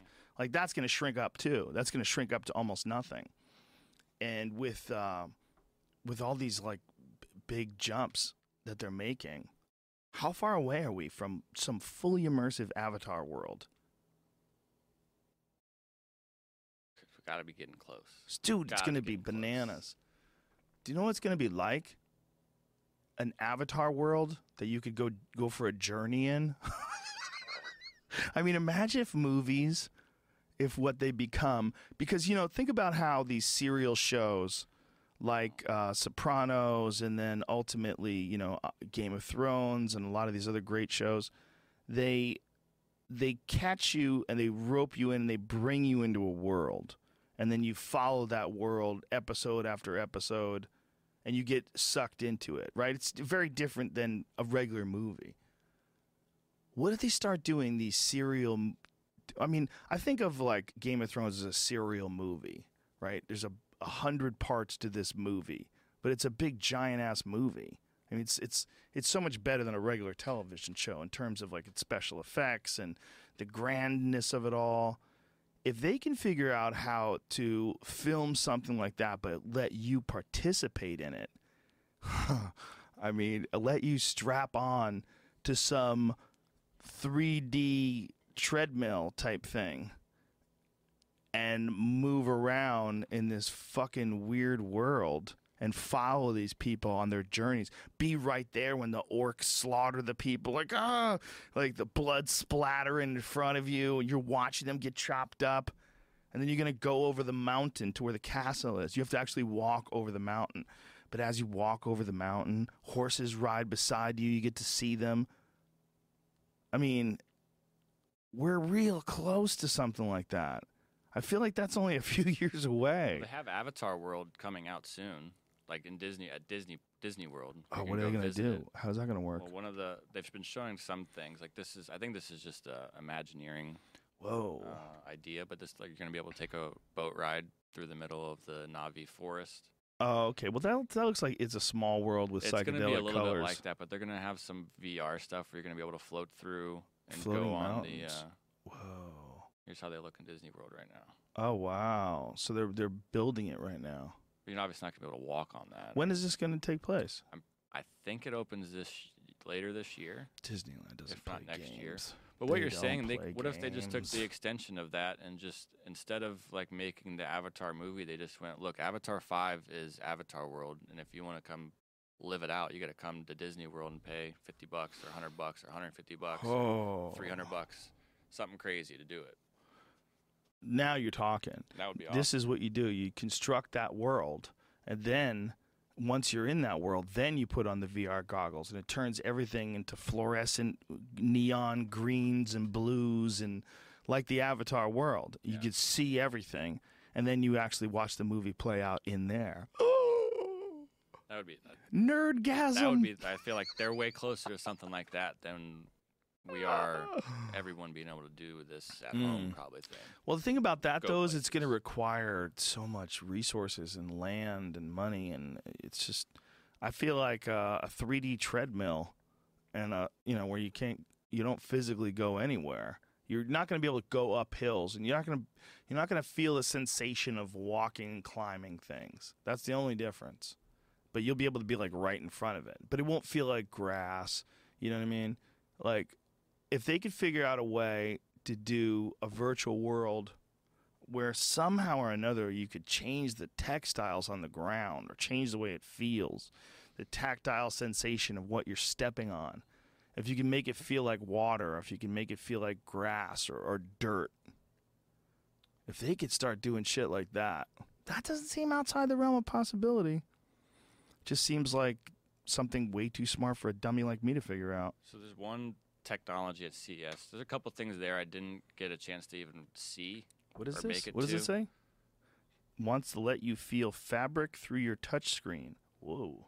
Yeah, I Canvas. I, I couldn't find it there. There were a lot of places I think I was trying to find that I couldn't even actually just find. You know but, what dudes are going to use that for? just going to rub girls' panties yeah. in porn films. That's going to be the only application for it. Oh, it's right there. Let me touch it. It's right there. It, the idea of it sounds pretty interesting, though. Yeah. I mean, you can... You can have, a, like, a, a bump to it. So is it working on um, an iPad or something with... Uh... Yeah. It uses a little bit of, like, the haptic feedback yeah. that is already built into some of these things, but it uses it differently. So well, that was what was kind of cool about um, the H T C Vive mm-hmm. is that haptic feedback. Because when you're doing the bow and arrow thing, it really does kind of feel like you're drawing the arrow back. It gives you a little bit of vibration as if the arrow is pulling across the arrow rest mm-hmm. and it's rubbing on it. It's really cool. So they just made some uh, announcements, too. They didn't, they're not going to make like a new Vive yet, but uh, they showed a new headset attachment that makes the Vive fit on your head a little bit more comfortably. And they showed what they're calling the tracker, which is essentially the end of the controller, which can be attached to, they said anything, so it depends what a developer makes it work with. Mm-hmm. But one of the things they showed is uh, it were on the end of a gun to, to like play different gun games. They put it on the end of a baseball bat, and the baseball bat, then you could you could see the bat in the Vive game that you were playing or the baseball simulation you were playing, but they could pull in real Major League Baseball pitches, actual data, because they have them all from the last, I don't know, five to ten years.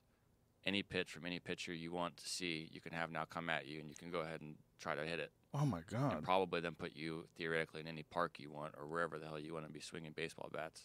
How many dudes are going to be blowing their shoulders apart? Well. Swinging at the air with this thing. Hopefully, all you're not, like, bashing your house up, too, but, like, that that yeah. idea can be expounded on. Now, would you uh, – I would think that if you were going to do something like that, you would want to do it with a bat. That's like the same weight as a real mm-hmm. bat. You'd, you'd probably want the actual. They had an actual wooden baseball bat. They just screwed the thing on the bottom. Whoa, that's crazy. Yeah. So um, you could do it with that. You could probably have a sword. You could probably have a bow. Oh, shit. Yeah. If you had a sword, do you know what kind of a fucking awesome workout you would get? My arms were so tired at Duncan's place just for playing his archery thing, and I'm not even pulling anything back. I'm just holding my arm up. Like there's no there's no actual resistance pulling the bow back, but just holding your arm straight in front of you and doing this over and over again. My arms were killing me, man. Yeah. I was like, this is amazing. Like this actually has some physical benefit to it. And the boxing game, the boxing game has real benefit to it. Like the boxing game, I think you could you could learn how a person moves and how it feels like to spar with them. You see punches come at you. You can learn how to slip punches. You can learn how to counter with things. You don't feel hitting anything. That's the only thing that's missing. You don't feel them hitting you. But at least when they hit you, you see, like, sparks. So uh, one of the – I'll try to find a little – it's not worth me pulling up the video, but uh, there was a haptic feedback, uh, essentially a – backpack slash chest thing you put on Ooh. For V R that would give you some sort of shocks or you'd feel something. Ooh. I don't know how hard it would feel. Should jolt the shit out of you. I, so there was another one. There's a company uh, in the video I watched showing the data trackers that they were adding onto different uh, devices. They put it on a fire hose, and they also put a jacket on you that had heaters in it. Whoa. So you're, well, you're putting out a fire, and it's giving you feedback of the hose. It's also getting warmer, and you're getting hot. Like there's different. I don't, that's not really a game, as more of it is a simulation or it is a right. training training tool for an actual fire company. Well, it's also to let you know like what's the potential for like a Doom game right. from two thousand twenty-four. Sure. Yeah, or maybe not even maybe two years from now. Hopefully, yeah. like, we'll see what happens at E three this year with what these companies are going to announce. With the new Xbox is supposedly supposedly going to have a V R. If, as soon as someone comes up it. with a haptic feedback suit. You know, that's able to get hot and cold and vibrate and jolt and even give you a little bit of pain. Yeah. You need something. You need a little bit of pain.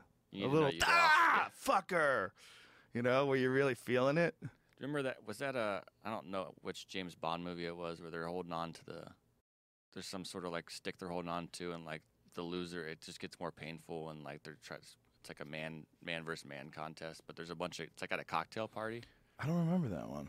I'm, I avoided a lot of those James Bond movies. Eddie Bravo said something to me a long time ago, and it fucked me up. We were talking about, um, it wasn't a conspiracy thing. We were talking about, uh, like, action movies. And he's like, the problem with these action movies is you always know who's going to live. The, the main guy's always going to live. Like, you never, oh, yeah, he's going to hang in by a fucking thread. Yep, he's going to make it. He's going to live. You know he's going to live. I'm like, you motherfucker. Like, I knew that. Of course I knew that. You go to see The Terminator or you go to see uh, Predator. You don't think that Arnold Schwarzenegger is going to get killed by the alien at the end. No. You think, that's actually really bad for us, isn't it? Mm. It's really bad to have the the good guy win in all of them. That's why I think, like, No Country for Old Men is probably important. It's important to know that sometimes the guy who you think is going to live gets shot in the last couple minutes of the movie, and the other guy just wanders off, spoiler alert, mm-hmm. and that's the end of the movie. And you're like, what the fuck kind of movie is this? Well, that's a movie that's more like a real live story. Arnold can't beat that alien. You know it. I know it. That thing's going to fuck him up. Why are we pretending? This is stupid. There's not a world where I can imagine that Predator losing to Arnold Schwarzenegger. I can't imagine. Did you see Arnold going at the Donald the other day? No, I didn't, but I can't believe the Donald went at Arnold. He's the goddamn president, the sir. The ratings were down, of course. Supposedly. Well, he, he compared it to his first season, yeah. you know, and then all the fifteen seasons he did afterwards. They fired him from that show for talking about Mexicans. Did you know that? That's when they fired him. They fired him from that show, and he's still the executive producer. So he's talking shit about a show that he's still the executive producer of. How is he allowed to be the executive producer? Because he's fucking president. But I thought that, like, I don't know all the rules about that, but I thought there were rules about that.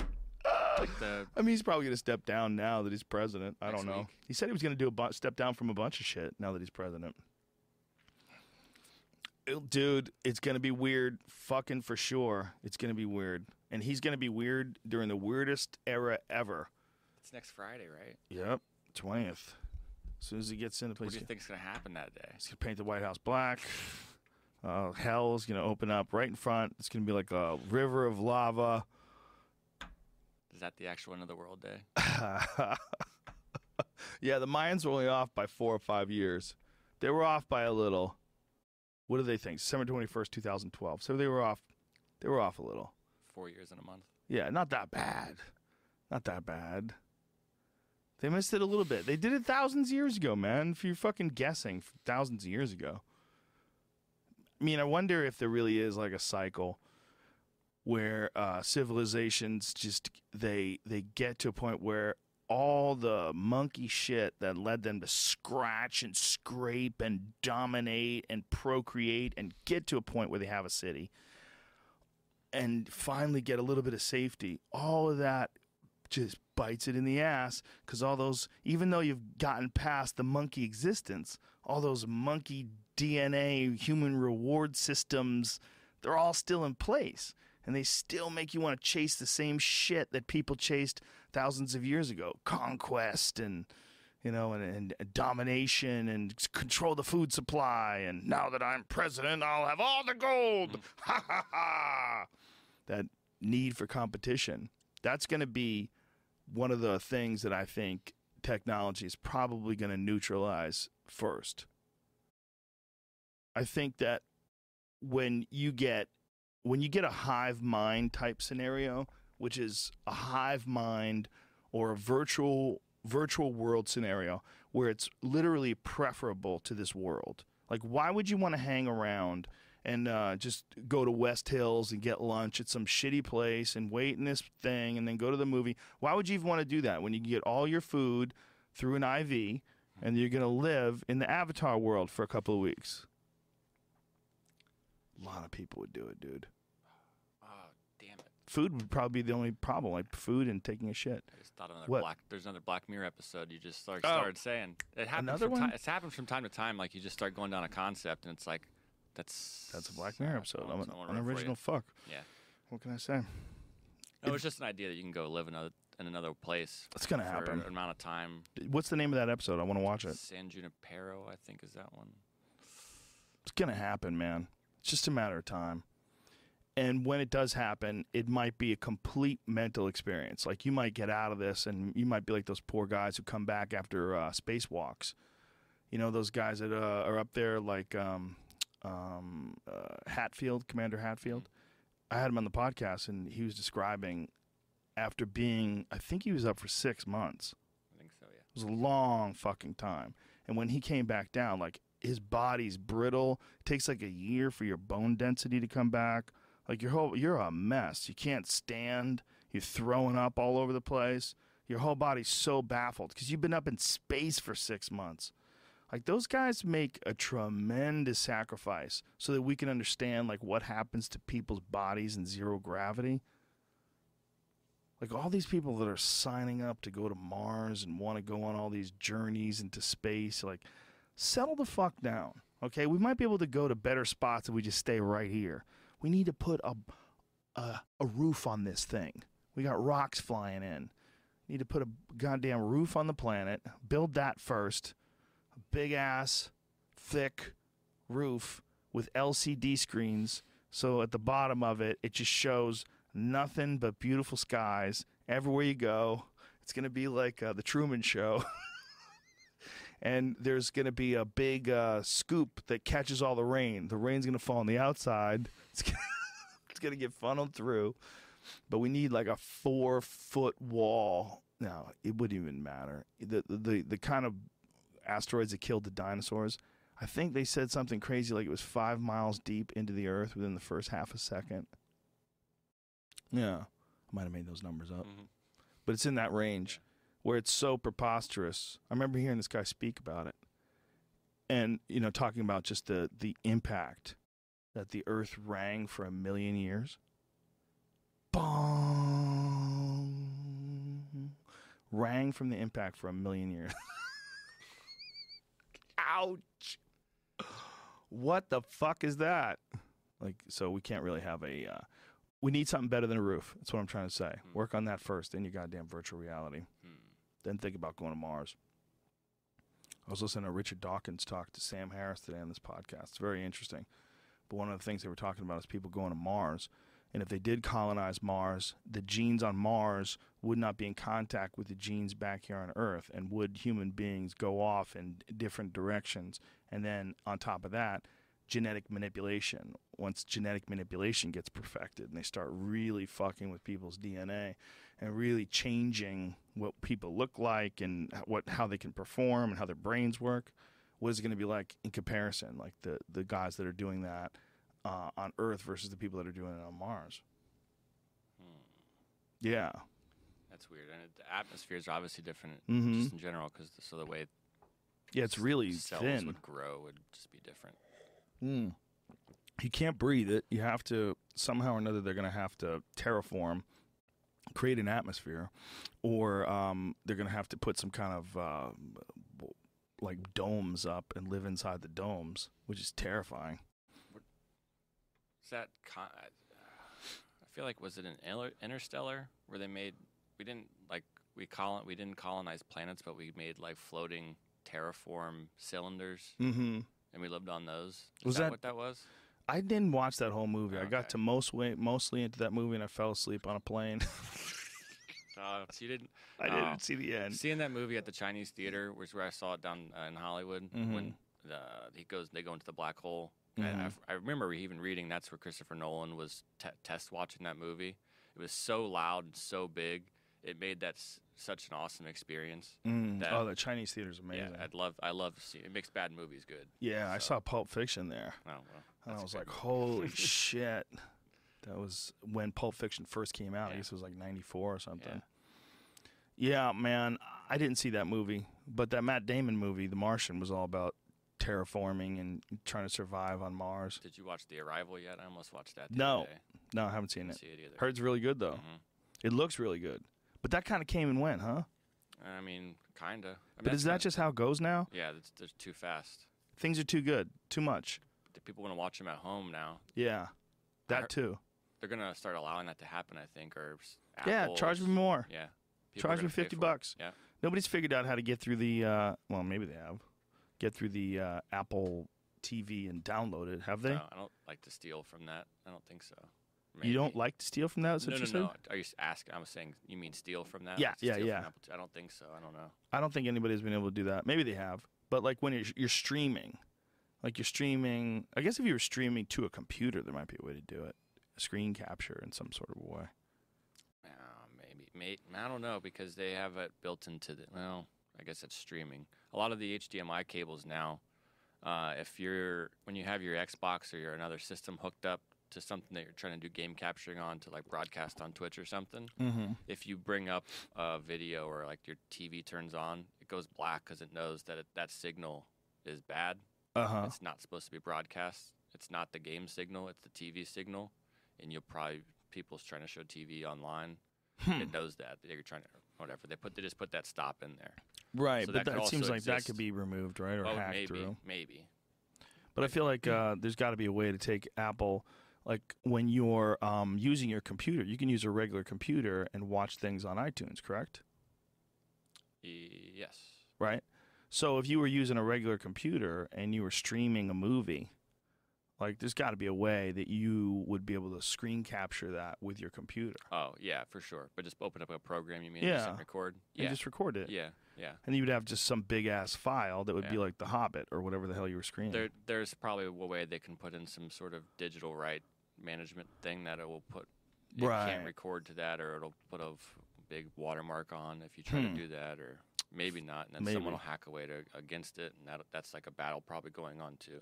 Right a battle now. that will go on forever, right? Yeah, and they'll just make a new for file format, and then videos will be in that file format for the next five years until it gets hacked.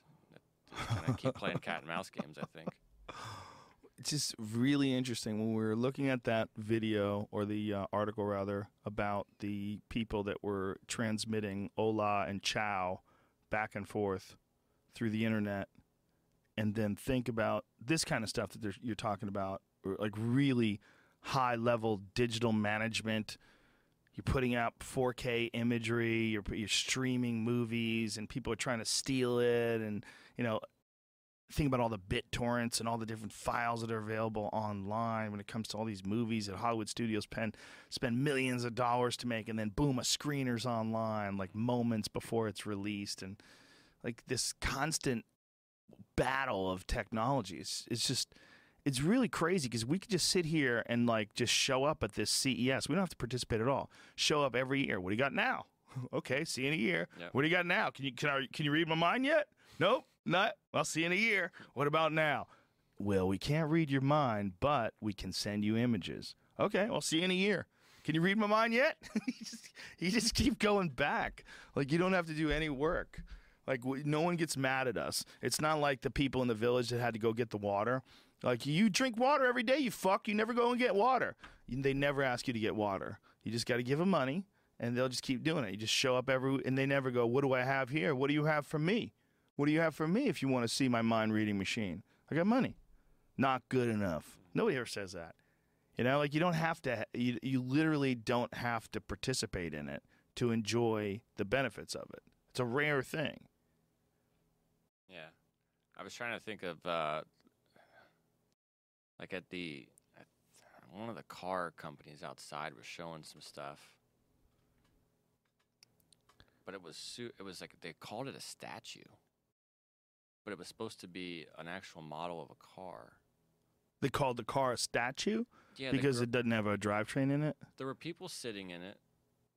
It was supposed to look like whatever a future thing was, but the girl that kept uh, she was telling you what was going on and explaining things to you. She kept calling, she kept referring to the car as a statue. Mm. I thought that was weird because I think I've tried to show it to you before, and we're like, "Does that is that real? Does that that's work?" legalese? Yeah, yeah, that doesn't work. Then that when when you call something a statue, you could say that it's uh, a prototype. Like, this right. is what we hope it looks like in the future, but based on what? Like, do you know what the image is? Do you have a? Can you pull it up? I was trying. I was trying to remember who it was. I want to say because. Is it seems like if you just called it a statue, you could just totally bullshit people. You know, it doesn't have to have any basis in, you know, real engineering or, or anything. You could just say it's a statue, and you could just have like a design concept to it. Was it a concept as far as like a crazy technological vehicle? Well, th I think that's what they were trying to show off. The tech inside? Yeah. Have you seen, like, uh, what yeah, new cars are doing now where all their dashboards are all L C Ds? That's what I was trying. I mean, that's what they were trying to show, I think, a little bit, was, like, this is what the new dashboard and everything's going to look like. Go ahead and sit in there. It's crazy. Whatever. One of the B M W, I think it was an i eight. They had it inside the event. There was a long line for this, so I one hundred percent wasn't waiting. But you put on the, I think it was the Microsoft Surface with it, which I don't know why you would have this on while you're driving, but maybe in the future we'll be doing that. Hmm. And you're getting all sorts of extra information. Um, at least, but it's just still just a prototype, so I don't know. You weren't driving down the street, so I don't know what they were showing to you. They're just blasting stuff in your face on what it might look like. Wow. I don't know what you would be wanting to see, though, also. Well, it just seems like whatever, you know, whatever possibilities they have now, it's you, you, you just try to extrapolate. You try to add up the steps between now and five to ten years from now. It's going to be really weird. Did you see the DARPA, one of the DARPA announcements? We're talking about all the different, well, it wasn't an announcement. They were, um, it was a, an interview they did with one of the guys. I, I tweeted it, so you could find it on my Twitter timeline. But they're essentially saying the new uh, inventions uh, over the next uh, twelve months are just going to blow people's minds. So apparently they're working on some really heavy-duty stuff when it comes to neural implants. Things along those lines, I, I think he was mentioning. This is uh, DARPA's biotech chief says two thousand seventeen will blow our minds, air quotes. The Pentagon, Pentagon's Research and Development Division, the creative force behind the Internet and G P S, retooled itself three years ago to create a new office dedicated to unraveling biology's engineering secrets. The new Biological Technologies Office has a mission to harness the power of biological systems and d design new defense technology. They're going to make Terminators, right? Hmm. Over the past year, with a budget of about two hundred ninety-six million dollars, it has been exploring challenges including memory improvement, human-machine symbiosis, and speeding up disease detection and response. Fuck, dude. Listen to what that says. Human Machine symbiosis. They're making a fucking Terminator. They're gonna make a Terminator. A hundred percent. If someone comes along and one of the first pieces of artificial intelligence is a soldier, a machine soldier that makes no mistakes, feels no emotion, does everything it's told, can send back data in four K in real time, and you watch on a screen through its eyes and tell it what to do and it's invincible. What? Of course they're going to build that. Why wouldn't we just send those to Mars? We would, probably. Well, but people want to go to Mars because they want to be the first. You know, I'm here. We're doing yoga on Mars. We're, we're all amazing. Like I saw a couple of those, uh, you know, they're not brand new, but like uh, robot assistants, essentially, where it's like a, a laptop or an iPad screen that's attached to a droid or a little robot, and there's someone on there talking to answer questions or whatever, and they can control it moving around the room. Have you oh, ever wow. seen those? No. Oh, I walked. I kind of just walked by, and I thought it was funny because there was three of them people were talking to, and there's just one guy no one was talking to, and he just looked bored, just like moving around, like someone talking, like someone talked to me. Uh, what was the most impressive thing for you at the event? Man, honestly, that I'd have to. It was weird, I, probably just because I was looking for it, but that camera, that three D stereoscopic camera, yeah, three sixty camera. But again, I'm not sure if what I was seeing was the rendered video, because that's specifically what I kept asking to see when I would walk up to one of these guys. I didn't want to. I don't. I don't want to be pitched. I just want to see what your rendered video looks like. Right. What is it? The output. Most of what I was seeing wasn't great or didn't look better than what's currently on the market, except for that. And then a couple didn't even do audio, or you couldn't mix audio into it. And for our purpose, which is I was looking for it to help here in the future, I was trying to knock that out. Um, there were a couple car things, mostly just the B M W uh, seven fifty, the, the coolest one. They were showing those off there.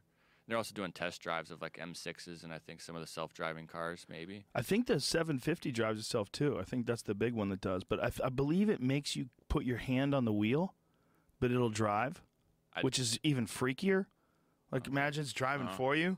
But the idea is, like, if yeah. it fucks up, like, what am I doing then? Why is my hands here? I didn't see it. I didn't, I didn't uh, take it on a test drive myself, but they had one sitting out that you could, like, get in and just kind of, like, sit in and whatnot with mm-hmm. all the extra screens everywhere. But the back seat, which probably is, I don't, I probably just didn't know this. It's basically like a first-class luxury seat. Like, they had, you could lift your feet up, stick them on the back of the seat. There was a place for them. They have massage in them. Yeah, it was insane. Yeah, they give you a back rub. For real. Speaking of massage. I don't know if it's a new hot technology right now or if some companies are very smart knowing people are walking around this event tired and need a massage. Oh. But the lines for massage chairs at C E S were insane. Well, think about this, Jamie. You run all the time. Yeah. I mean, how many miles a week do you run? Oh, not. I haven't been doing it very often, but at my height, probably thirty, but maybe ten. ten a week ten, now? Yeah. What's uh, going on with you now? I just kind of weight training instead of running. Oh, getting yoked. Yeah. Young Jamie getting swole. Yeah. My point is, you're a very fit guy, and you exercise on a regular basis. So for you to walk twenty-five miles, if that's a strain for you, imagine what it is for a bunch of these fatties. Yeah. No yeah. offense. No need to fat shame. You know what you are. No big deal.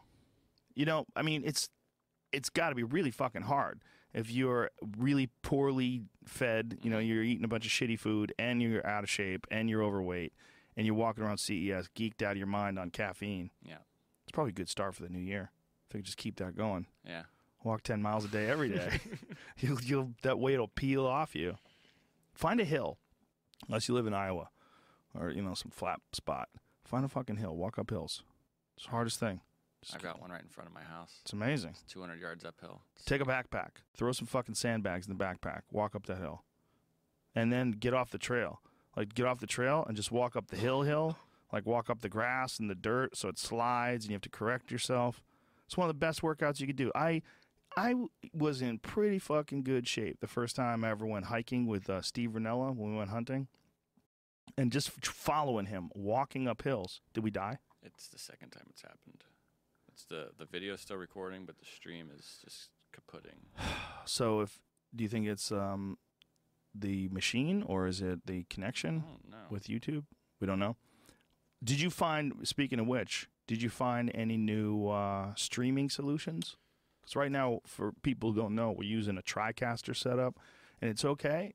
It's um, really good for the most part, but it has fucked us in the ass at least three or four times, it, pretty hard. There, there wasn't a lot of stuff because it's, again, that was the consumer show. So right. there's not, consumers aren't really out here streaming four, four or five different devices at once and all that. But there, I did find a couple things that were close.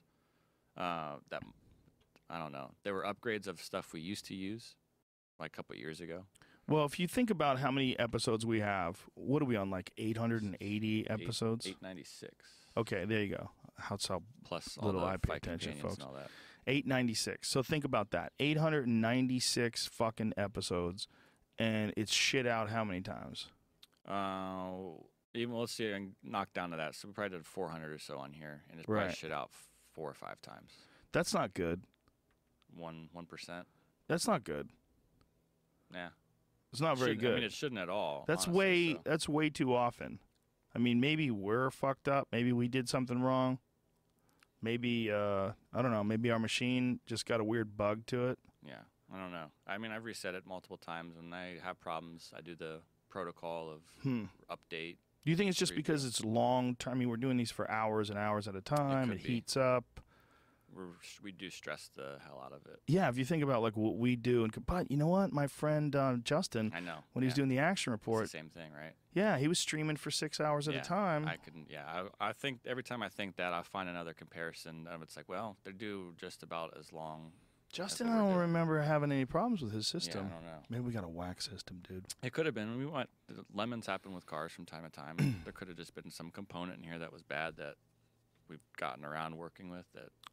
Now it's just not going to work anymore. Cars are another interesting thing along the same lines we were talking about earlier about technology, is that it's reaching this point where, like, there's way too much car for, like, what you need. Like, they're putting out these cars, like, right out of G M. Like, they have this new Camaro. Have you seen the Camaro Z L one? It, it's insane. I think it has five, I don't know how many horsepower it has. Find out how many horsepower it has. six fifty. I think six fifty. Jesus Christ. And it's got a Corvette Z oh six engine in it with a supercharger. Wow. It's what? An unbelievable car. Like, this is it's a zero to sixty, sub four second zero to sixty car. Massive, uh, all that, see that stuff in the front? That's all designed to, like, keep the body down, all those aerodynamic little flares and stuff. That's designed for downforce so that this thing can go fucking screaming up to like two hundred miles an hour. It's crazy. You could just buy that in a store. I mean, you could go to the Chevy dealership and buy one of the most competent sports cars ever created. Like that car, Remember those Ferraris from a few years ago, like a three sixty Modena, or a, you know, the one after that, four fifty-eight, those beautiful Ferraris? Oh, yeah. That fucking car will bury one of those really? things. I mean, into the dirt. Wow. Goodbye, suck my dick, kiss my ass. America, fuck yeah, screaming the entire time. America, fuck yeah. And it's sixty-five thousand dollars, seventy thousand dollars. Wow. Yeah. That car is American muscle at its finest, plus technology. Because, you know, real American muscle's kind of loose and crazy. Real American, like if you get like, if you bought a real nineteen sixty-nine Mustang Mach one, I mean, they're a gorgeous car. I mean, it is a stunning piece of art. But if you had to drive it today, you would uh, you would be terrified. You'd be thinking the entire time, like, oh my God, I'm driving a death machine. Like, they're so bad in comparison to a brand new Mustang. Like, if you bought a brand new Mustang G T, which I think you can get for thirty-five thousand dollars, I think I think a new Mustang G T is like between thirty-five thousand dollars and thirty-nine thousand dollars, and they are way faster, handle way better than anything top of the line from, you know, the nineteen seventies. Yeah, how much does this cost? It's under thirty-five. That's crazy. It's a stunning car. That car is four hundred twenty something horsepower. four thirty-five. Yeah. four thirty-five. Crazy. That's a beast of a car for thirty-five grand. sixteen miles a gallon, twenty-five on the highway. You see, like, what they've done by continuing to ramp up the specs, ramp up the, the, the regular car that you buy from a dealership is equivalent to, like, one of the best cars ever just ten years ago or twenty years ago. So the, the technology is so ahead of its time that you go back to ninety-seven and you look at the cars that were like the top of the food chain back in ninety-seven, like they, they don't even compare. They're just nothing like these things. And they're going to keep doing it. The only thing that, like, you, there was some cars from ninety-seven that have uh, some attributes that people like, like um, those old Land Cruisers. If you bought a Land Cruiser from Toyota in like ninety-seven, you essentially got an off-road vehicle. They had two solid axles, solid front axle, solid rear axle. You could take those things and just drive up the side of a fucking mountain in it with the right tires. They were crazy beefy, like right out of the bat. And so people to this day, they take those cars and they jack them up and put bigger tires and wheels on them, and they put Corvette engines in them just because the configuration is so durable. Like, they, they don't really make too many. I mean, there's only a few companies that'll make, like, a real a car that you could actually take right now and just go drive, like a Jeep. A Jeep's a perfect example. You could take a Jeep kind of, like, right off the factory floor and drive to most places that most cars can't get to. Or at least drive to places that most cars can't get to.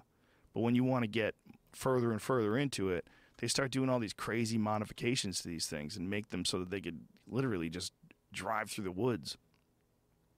What are you looking up there, fella? This, uh, I just remembered this badass supercar that I saw at C E S. It was three D printed. Oh, Jesus. It's called the Divergent. I think the company that makes it's called Divergent three D, and this is called the Blade. Oh, do you sit in the middle? Yeah. Like a total badass? Yeah. Oh, that needs to happen. I think the whole entire thing is three D printed, Shut probably down to the tires. But. That is just such a, that's like the alien from um, John Carpenter movie. Not John Carpenter. Ridley Scott. Ridley Scott's Alien. That's like if he drove a car. Like it was on his planet. Look at that thing. One seat. Yeah, someone could probably sit behind you too. I was trying to find the specs to see. I don't know. How weird. I wasn't sure too either though if it like was it a uh, car that can drive, if it's uh or if they're just also adding concept of showing like, look, we can put these pieces out in three D printing. Because I saw a three D metal company, it's a company that was printing stuff in metal. It looks like it works though. These cars today, man, it's it's it's really interesting because they're backed into this weird corner where how much better can they keep getting, and how long before they're all automated? Because it seems like just a matter of time. It seems like just a few years from now, they're all going to be automated. Yeah, that's what everyone. That's what a lot of the companies were showing off their automation, like Mercedes, I think, Nissan, Toyota, even yeah. Nvidia. The the video game card company was showing off. Uh, uh, I don't know exactly the their software, I think, or their hardware that was being put into cars to show you like how things are being read. Like, this is a car, this is a light, this is a person. Yeah. Just like how it's being recognized and whatnot. I mean, it's going to go. Um, Mercedes was showing it, and I think B M W got into a car wreck, but I don't think it was their autonomous car that Look got at that fucking thing. Wreck. Look at that goddamn car. And then Faraday. We're looking at the Camaro Z L one, folks, who are just listening. There it goes. There's images of it online. You can go look at it. I had the Faraday. What is? So what's a Faraday? Because didn't um, Fisker have a new car too? They came back, right? The Fisker Karma. So, yeah, but I don't know if they were showing this at the event. So this is an electronic car. This what is, is an this? Electronic car that was being shown off there. Uh, they, they had a little issue with like their reverse while they were doing their demo. So like again, one of the problems that doesn't always nothing goes perfect. I think they tried to announce this last year and they had some bigger issues. So Did you ever see the back. Volvo uh, ad where the president of the company stands right in front of the Volvo and it hits and him, it hits him yeah. and sends him flying? It's like, we this has technology to avoid, you know, contact with humans, and it just fucking runs him over. He went flying. That guy probably broke his hip on that. It's happened a few times when they've tried to do things. People just stand in front of it trying to show off. Chaz Bono's working for this company? How dare I? Here's the car, though. Ooh. So they're gonna. I don't. I wouldn't know if they're gonna. Oh, be he's direct a hologram. That do. Oh, it, on the it's screen. a screen in the yeah. background. Whoa. Like this is gonna be like a big uh, competitor to or another Tesla? car like a Tesla. Yeah. Wow. And, uh, I think they're gonna be on the market this year, if not Dude. already. I think you can pre-order them now. Not very good looking. Kind of boring. Not super sexy looking. Which nope. is a problem. Kind of boring. Teslas are very sexy looking. Yeah. That's a problem. Ooh, I like how they have the gangster doors though. They have suicide doors in the back. Yeah, a lot of them were doing suicide doors. The Volkswagen had a suicide door. The doors went up. Look at how the door shuts itself, too. How about you save fucking battery power and let me shut the door? What is that? Everybody wants to be like a spaceman. Door shut. Shh. Shutting. Shutting, Dave. Yeah, how? I guess we could. Shut the door. That doesn't look good. You guys had all this time to design this thing? You spent all this money? And you made a fucking Lexus mom car. Well, that hap I wanted to like sort of ask you that. I don't know, that was one question. So like, you know, when they do a car show, mm-hmm. they'll show, let's say that they're going to do one this year, they'll show a car for, for twenty twenty, and it's going to look super high concept. By the time it comes out, it won't look that way. Sometimes, that sometimes here too. Yeah. Well, they, they, they smooth out edges and make things cheaper to build. And there's a lot of cars that start out in concept form, and then when they get ultimately delivered, they're disappointing. You know, come out with a bunch of different uh, things that they add to them that just turn out to be too expensive. Is that what it is? They're just, they try. It's the same kind of idea. They're just trying something. Or? Depends entirely on the car company, too. Like Toyota. Like, say if someone comes up with a, no, Toyota has the most expensive car they sell is the Land Cruiser, that big four-wheel drive um, S U V. That's their most expensive car. It's pretty expensive. It's like, I think you get one, they're all loaded. You only get them one way. And they're like ninety something. Like ninety thousand. So if you're building something that's going to get more upscale than that, then it becomes a, a bit of an issue, right? Doesn't that make sense? I accidentally, I was looking for Toyota supercars as this came up, and the Toyota Supra might be coming out again. Yeah, but they're like, gonna. That's the one question. Like, will it look like this when it yeah, comes out? Right. That's a perfect example. Like, that's a concept car. I think it'll probably look a lot like that because that looks awesome. I mean, if they wanted to make some money, but like then all those angles and all that stuff, like, is it more expensive? Is it less expensive? What, you know, what do we do about that wing? How's it deploy? Is it mechanical? How much does that cost? You know, what kind of brakes are we using? Which kind of, you know, it, it, it really, it gets into this weird area when it comes to these cars, but they also have to be stunning in terms of their ability because cars today are off the charts. What you could buy from a Subaru W R X, just one of those little Subarus, that is an insane little car, you know, and I don't think those are very expensive either. I think that's in like Mustang G T range, right? Or it's like in the thirties? Yeah, I think it's around thirty-two to thirty-five, I get it, I'm pretty sure. Take that to nineteen seventy and you will destroy any car on the road. There's nothing comes close to it. You would, they would think you were from another fucking planet. If you took that on a race car, race car track, you'd be just blowing people away. They'd be like, what in the fuck? Our, our, is it just particular car companies, or are a lot of the newer cars getting harder to fix too, where they have to be fixed at a de- at the, by the dealer? They yeah. all have to be fixed by the dealer. Everything is computer programmed now. They have minds. You know, the computer programmer, or the program rather, that's running the car runs the traction control system, the um, lane change system, you know, uh, uh, accident avoidance system. Some of them hit the brakes for you. Some of them sh- alarms go off when you get close. So they've got sensors, they got cameras.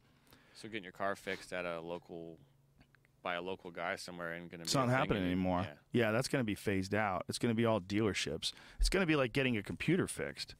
I mean, it's really going to be yeah. like a super high tech computer with rubber and metal and all this jazz that connects it to the ground. Uh, that M K Market Marquez Brownlee, Mark, I don't know how you say his name actually, but M K B H D on YouTube, he got a. I don't know. The dude who's been a, here when yeah. we yeah Marquez. I don't think he got a full lemon, but his he had a Tesla issue, so he just got a new Tesla, and his like drivetrain was locking up. Oh and yeah, he got it fixed, and then he got it back, and it got it locked up again. Wrong dude to Same, fuck I over know, with right? a shitty car. He should have fucking tested that one first. That cost you some money, right? Yeah, That's that guy a, gives really good reviews mm-hmm. too. His um his online reviews of technology are one of my favorites. Him him and Lewis from Unbox Therapy yeah. are my they're two of my favorites. Yeah, man, the, those things are not perfect, but nothing electronic is is you know, what are you gonna do? Somebody fucks up. Somebody put it together wrong. There's some issues in the wiring. Who knows? That's part of why I'm not always super convinced when someone goes full like this is going to be, this is how it's going to be in the future. It's because we still, even today, with all this co- the coolest shit we have, there are still major, major problems that haven't been fixed, and we're I don't I don't see full fixes for them. Like which ones do you think like, can't like be the, fixed? A, a Tesla's, like if they're going to be they'll, full... They'll fix that. They'll fix that. So? For, oh, one hundred percent. Okay. Just stop and think about how clunky computers were just a few years ago. You know, just when nineteen ninety-five, Windows ninety-five came along. Think about how clunky the operating system was, the blue screen of death. You know, I mean, computers were crap. But this still happens all the time. Right, but not nearly as much as it did then. Think about how many computers operate how many things all throughout your life and how rarely they crash. If they crash one percent of the time, like the, you know, yeah. the um, TriCaster, we get pissed, yeah. which we're spoiled little babies. Back then, when you had Windows ninety-five, you had to back up things every twenty minutes.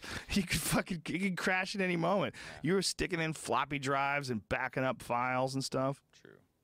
It's better. It's better now. It's going to be better soon. I mean, whatever the issues that they have with uh, Tesla cars, or maybe it's just one Tesla could that be. just somebody fucked up. Maybe somebody just put a wire in that had a scratch, and who knows? Who the fuck knows? I don't know anything. I don't know. I still feel like, I don't know. Uh, maybe it's a cynic, cynic, cynic view of it. I've had, let me tell you this, though. I've had two of those Lexus, those big Toyota Land Cruiser trucks, the f- mm-hmm. Lexus F F five seven fifty, F- LX five seven fifty. No, five seventy. L X five seventy. That's what it is. The big-ass truck. They fucking never break. Like, nothing goes wrong with them. Ever. I mean, ever. Nothing goes wrong. They just, every morning, start it, drive it. Oh, it needs oil. Bring it to the place. They put the oil in. They check everything. Everything's great. See ya. Bye. No problems. I'll drive by Range Rovers. It's a brand new Range Rover. It's got one headlight on and fucking smoke's coming out of the hood. Like, what happened? Like, what? What is the difference between a car that's like a super reliable car company, like Toyota, and a car company, you know, like, like if you get a Maserati, you get a Maserati because it's beautiful. You don't get a Maserati because you're planning on driving to the fucking moon and you need it to stay together. It's not going to. It's just not. It sounds awesome. You start it up, blah, blah, blah, blah, blah. But if you get that car, you're getting it because it's sexy. You're not getting it because it it's well designed. Okay. Yeah, I guess. I don't know. I, I want everything to be awesome. And yeah. I, I think I just it should have already happened sometimes. You're like those like. kids in that Lego movie. Everything is awesome. Do you remember that? I didn't see it. Everything see is it. awesome. Dude, it's a cute movie. I saw, saw it with my kids. My kids love the Lego movies, but I enjoyed it. Like, I genuinely enjoyed it. The I, Lego movie was good. I just saw a commercial for the newer one. I think it's got uh, Batman. I don't know, all the Warner yeah, Brothers. Yeah, yeah, yeah. That looks okay. The Dude, they're fun. Okay. They're really well written. They're fun. I mean, you gotta, you can't be know, waiting for things sure. to be deep. Yeah, I'm tired of deep, Jamie. I'm really, really tired of it. I'm, I'm less deep every year. for real. Like I something that Ron White said when he was on the podcast, keep lying and stay drunk. Like I'm paraphrasing. Stay drunk and keep lying. I mean, in some ways, the, the the the best way to handle things is to not go deep. Yeah. Like the the the deeper you go, like I feel like we're clinging to simplicity with the last of our fingernails. That's what I think. And I think just sitting on your fucking back porch, smoking a cigar, drinking a glass of lemonade, I think that's a thing of the past in just a few decades. I think we're going to enter into some super bizarre world that's, like DARPA's talking about, symbiosis, human-computer symbiosis. I mean, people complain now that kids don't go outside. They're sit sitting at home every day playing Xbox. Just imagine what it's going to be like when we get to these really intense augmented and virtual reality spaces. Hmm. Are you scared? No, I just I, I keep scared. I think of that stuff about kids all the time. I don't have one, so I can't. Uh, I don't. I don't see the day to day their interactions and how they're different to mine. But I just compare because my generation, or I'm, I just turned thirty-four, but I just I feel like I've just missed out on so many things. The year after I left high school, they all they got like tablet P Cs for mm. everyone. It's like literally the year after I left, and like you were the last. Yeah, it's good. Maybe. They'll talk about you. Maybe one day if you have kids. Yeah, my dad grew up. They didn't even have the tablet P Cs in the class. The year after he got out, that's when they came in. Whoa. But it would. I don't know how things would have been different had we had them, because uh, whatever we know, we always a lot of people always look back like if I could go back to high school now with everything I know. Oh yeah, I'd dominate. I'd kill everything, you know. I'd you know what you would do? You would you wouldn't be nervous. That's why you would dominate. True. Yeah. But if some kid decided to kick your ass, he'd still kick your ass. That would be disturbing. But I didn't even mean it like on the whole on the whole thing like that. I'm just going on specifically uh, like a technology uh, run. Like if you had if I just took all my computer knowledge I have now and had an iPad when I was in high school, and we could communicate with everyone throughout the whole high school all day. At any time we wanted to, mm. whereas like we had to write, we were writing notes. I still have, I found a note from a girl in high school like not too long ago, and like a, a note, a, a box. It's like it's a literal note. Dear with, Jamie. Yeah, dumb shit. How I miss your touch. Stupid questions of like, this is what's Do going on. Do you like me? Yes period. Or no? So check silly. Here. But like that, I, they might write notes still today. That might still be a thing. It probably is. I don't want to be that oh, naive, yeah. but like. The purpose of it isn't there anymore. Yeah, it's way more text messages than notes. Yeah. So this is, and then uh, FaceTiming people. We couldn't. That wasn't even a possibility. We had to literally. If I wanted to call, like if I if if I was in school with your kids, I'd be calling your house, be like, hey, is so and so home? Can I talk to them? Mm. They go get them, and then we get to talk for twenty or thirty minutes, maybe. Yeah. What was the first year where Skype came out, where people started Skyping? Probably within the last ten years. I mean, there was easy, there was light video communication back then, but it was terrible. Well, if that's one of the things that Apple has nailed, having FaceTime in its operating system, so you just automatic it automatically works. You know, you don't have to download anything. You have to go get Skype. Like if you have an Android phone, do you have to download Skype, or does it come with your phone? I I, I don't know, but I think that they have a thing too. That they have an Android thing too. That just like it. But what's fucked up is it doesn't communicate with the Apple thing. Right. Like you have to get an like everybody's got to like come to. Well, there's new apps too. I mean, you can do it through you could do it through Facebook now. There's a new one that's blowing up right now called House Party, which you can have like eight oh, people on, shit. And everyone can be having a oh, video chat. Shit. You know. So. Yeah, but that's an app that you have to download. Like should be just like a phone call. It should be. Like yeah. phone to phone. It should be phone to phone communication with Android to Apple. It seems silly to me that they go proprietary on that. Apple's got a bunch of really sneaky ways to keep you around, man. That iMessage is one of them. FaceTime is another. Um, uh, what is it when they uh, AirDrop? AirDrop's mm-hmm. another one for images. No compression. Sends it through Bluetooth. It's amazing for videos and pictures and stuff. I don't, to say it's a problem isn't the right word, but that they are like the uh, only record label, basically, right? A record distribution place. They control a yeah. lot of it. That's yeah. kind of crazy, too. It is. Well, it's interesting, too, that a lot of musicians complain about that. Like, Apple is the biggest music company in the world now. And they That's take thirty percent so of every transaction. Did they really? I'm pretty sure. Well, they win. no, no, that's, a, that's so like they definitely win. Everyone uh, wanted an answer. There is an answer, and it's like, well, now you're not necessarily happy with the answer, but yeah, you got one. It's a v very weird company in that regard, because it's also like the loyalists, the Apple loyalists, are so extreme. Like people who worship at the cult of Mac and Apple, like I had a conversation with a dude who was sincerely bummed out that I started using a Windows computer. It's like so sad. He was really sad. It's like, come on, dude. It's a fucking computer. It's just a computer. Yeah. Just relax. You know what I do on it? I type words. I type words and I look at porn. And I read Dig. I read a few things. It's not a lot of processing power going on here. I'm not making videos. There's nothing on it. You know, I, I just don't understand why everybody would get so attached to a company, you know? It's a brand loyal it's thing. Weird. It's real weird. Brand, brand, brand loyalty is real weird. This is Chevy country. If you listen quietly, you'll hear Ford's rusting. uh, There's so many dorks like that. Like they have Calvin and Hobbes. Like he's uh, standing on the Chevy logo, pissing on the Ford logo. Imagine putting that on your car. Imagine being that fucking stupid. And if you're listening to this, and you have that on your car, don't change. Stay yourself, man. It's all right. Change if you want to, but don't worry about me. What else did you see there? Anything else worth um, uh, discussing? Let's see. How, many, how long were you there, for one day? Uh, I got there fri Friday and Saturday. And when so did you feel days. the stomach flu coming on? Wednesday night. Oh, dude. Yeah.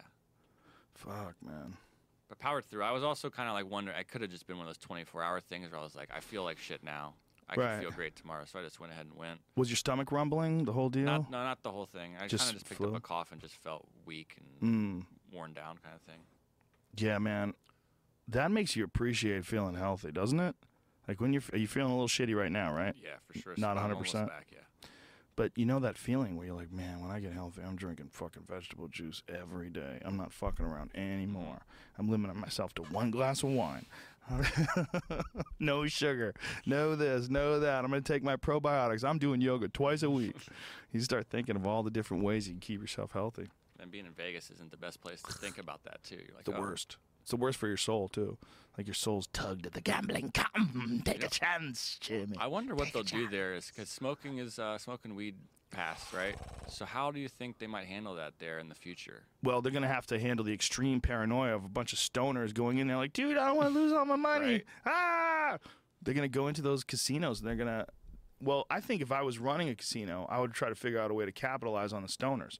The big money that they make... apparently, is those fucking huge disco places like Hakkasan, mm-hmm. where they get those D Js to come in. Yeah. Somebody was telling us. Who the fuck was telling us about this? How much they get paid? I don't know. Was it Russell? Was, was it Russell? Maybe. It might have been Russell the other night because, you know, Russell hates those electronic D Js because mm-hmm. he's into like old school hip hop D J, and he is a D J. Um, but when you when you hear how much money people pay to get into those things. Like, some dudes are paying, like, five hundred bucks each to get into those things. More than that. More than that? Yeah. How much more than that? The, for, like, a table. Oh, if you, you want a table. But that's, yeah. I mean, you still got to buy the bottle for a couple yeah, thousand yeah, yeah. and then pay per head to get in. Yeah. And girls get in for free, but guys definitely don't. Well, they were saying at a certain point in time, even girls were had to pay one hundred fifty bucks. If you go late, probably, yeah. That's crazy money. I mean, that is just swarming money. And then there's all the alcohol money on top of that. Those are probably the biggest generators of income other than crazy gambling guys that just come in and blow their whole their whole wad. It's uh, one hundred dollars to buy a ticket right now for this weekend if you want mm. to get in. That's pretty ahead, though. But yeah, that's ahead of time. Yeah. one hundred bucks. Uh, uh, uh, uh, uh, uh, uh, uh, uh, uh, uh. But they have open container laws. You're allowed to walk around all over Vegas drinking. You can buy it anywhere you want. You can walk around, drink right in front of a cop. Well, here's an interesting thing, too. It's sort of an unspoken thing. But those Hakkasan places, all those places, there's booze flowing for sure, but there's also pills. A lot of those people are on M D M A. How many of those people? What percentage? Like, if you could light people up, if a little thought light bulb popped up on their head when you looked down the dance floor at all the different people that are on M D M A, what is it, like thirty percent? If you had to guess. Man, thirty percent is being very reasonable. No, I was going to go with at least fifty, but I feel like that's even low. Yeah. It it literally might be like sixty percent of the people are on ecstasy. It's like, do you do you roll? Are you rolling? No, I don't roll. Whoa. Crazy. Why are you here? So it's, if you're a casino, okay, and you know that all these people are on ecstasy, and you start counting all the, it's twenty bucks pills, you start counting, we're missing out on one hundred fifty thousand dollars a night in ecstasy sales. Who's selling the ecstasy? Who's the guy? Where's all that coming from? How's it getting in? Who's aware of this? I, they have to know. Maybe. Do they have to know, or does it all come from outside? Maybe it's all completely detached. Maybe they don't want to know. Maybe they know Maybe that they too. need the ecstasy in order to keep the business running. Because, like, I don't know. It, see, here's the thing. These rooms where people just get together and dance with a, a guy on a turntable that's just sort of pressing play and all this electronic music and lights, this is a recent human phenomenon. This didn't exist. thirty, forty years ago, people would, it was Saturday Night Fever. Stand alive, stand alive, ah, ah, ah, ah. I mean, they had disco balls. That was like the best light show you got. Oh my God, the light goes off the ball, it's crazy. Now they they have laser shows. The music is insane. You know, confetti's getting shot through the air. These people have stage shows, the, the strobes. Like, look at this. Where's this? I don't know, just, look, I don't know. Random Vegas party. Dude, this is insane. I mean, the just the visual splendor of it all. The the L E D show, or L C D, well, actually L E D, right? Yeah. Light emitting diode displays. It's crazy. I mean, it's beautiful to look at. And all these people have glow sticks. Like that, when you see glow sticks, those people are on ecstasy. Those people are fucked up. A lot of them. Like a good percentage. Like, look at the size of that place. That's the big concert they do in the in the summer called Electronic Daisy Carnival. Jesus Christ. But this is also in the middle of the summer when it's, I don't know, one hundred fifty degrees out there. So um, how many people are just dropping dead? Sweating their dicks off. They just cart them off and throw them in a hole in the desert. But then this, is, this whole wall is like a big L E D show. Wow. So, like, I, I don't know if you're not, what, what you're enjoying on there if you're not on M D M A or doing Yeah, you'd still enjoy it. Mind, we would, if we were high, we would enjoy the shit out of that. You go and uh, smoke a bunch of weed and go and stand there? Do you think people would pay the same prices they'd pay for alcohol, they'd pay for those for weed if they could smoke them in there? You kind of, you the problem I mean? with smoking it in there is assholes would light people on fire. You know, I don't know if they would do it at this place. Rarely would you find... I mean, you can, even in a group full of peace-minded hippies, you're going to find one or two dickwads that wants to light someone's hair on fire. You know, by dropping ashes on their hair or something like that. So you can't really do it in that kind of environment. Well, so. when you when people are closed in together, like, smoking's fucking dangerous. M not that dangerous, you know. You like you thinking about burns to your face, or I mean, haven't you been burned by people? Yeah, yeah, we all have. Like, accidentally, their cherry drops on you, and you're like, "What the fuck?" And like your hand's on fire, you don't know why. It's because some drunk is hovering over you with their cigarette while they're talking, and it just drops on you. That happens. I mean, that's a minor thing. I mean, anytime you get a giant group of people together like that, though, you run risks. If they could give away pot, see, the problem with selling it, even if you're selling it, is you're going to be responsible for all these people having heart attacks. Yeah. If you give them edibles, like give them that goddamn spray that Joey Diaz just pumps in his mouth like it's nothing. This stuff is so powerful. It's so powerful.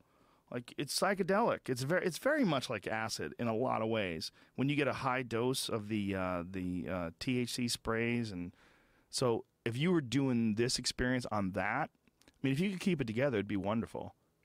But a lot of people are going to get super paranoid and freak out and have panic attacks, and so you're not going to want to sell them edibles. It's like it's too strong for most folks.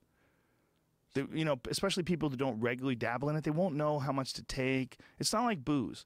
Like, if someone gives you a shot, you take a shot, you're like, holy shit. Like, you feel it pretty quick, right? Someone gives you a couple shots, you're like, oh, geez, I got to stop. I got to settle down. Or you go crazy. But you know what a shot does. Like, a couple of sprays of this, who the fuck knows what's going to happen? You don't know. You're taking a chance. Hey, eat this cookie. Okay. You don't know. You're taking a chance. A cookie might be like a shot, or it might be like a whole bottle of vodka.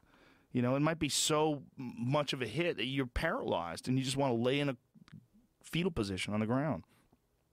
So anytime you get a giant group of people like this, alcohol is like the safest bet if you're going to sell it to them. Everybody knows how to deal with alcohol, whether they deal with it poorly or not. You kind of know the numbers, you know? Oh, I had five beers. Dude, don't drive. You're fucked up, you know? Oh, I had one shot. Well, you're three hundred fifty pounds. You probably barely feel it. You know what I mean? Like, we all know what the the tolerances are. It's pretty it's pretty universally acknowledged.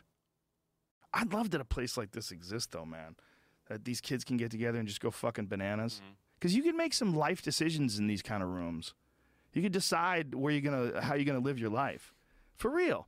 Because if you work every day like Joe Smith on that fucking construction site, and you show up even with your gold W B C belt, and every day is hammering nails and picking up wood and thinking of the time you have off, sometimes you can go to a place like this and you just experience joy and laughter and fun and partying, and you start to think about your job job, your real job, and you start to dread it.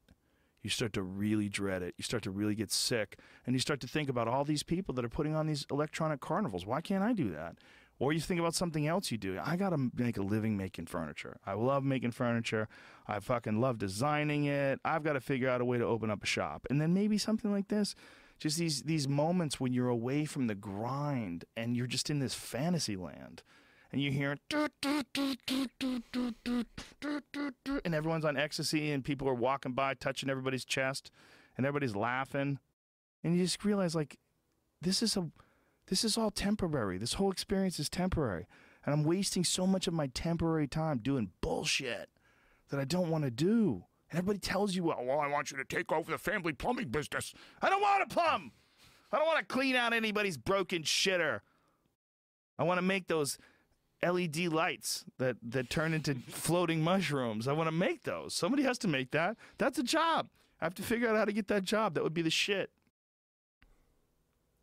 I mean, all these people that we have to rely on, that we keep, that, you know, go to C E S every year, all those people that you have to rely on, like, all those people pretty much had to take a chance. All of them. Pretty much everybody that's doing any of those things where they're putting out these new technologies and showing all this new inventions, all of them had to be, like, disenfranchised or disenchanted with something and just, I got to take a chance. This is what I want to do, and then this is what I'm going to pursue. What else did you find there? Anything else? Because we got to wrap this up soon, I think. Yeah, I think that was honestly, I didn't see tons of stuff that was blowing my mind this year. I saw a couple cool things. What was the phone? Uh, oh, the phone, yeah. So the interesting thing about it, I'll try to, I even had a little bit of my Who made it? Uh, Huawei. Huawei? Yeah. What's Huawei? I, um, What's, uh, is it an Android phone? No, it, yeah, it does run an Android thing. This is it right there? Yeah. Um, Huawei. Who makes uh, Huawei? That's the company. The Wh phone was called, like, a Mate, Mate nine, I think. It's the, uh, the model of their phone. Um, I was asking this guy a question about it because it, what it does is it has a really good...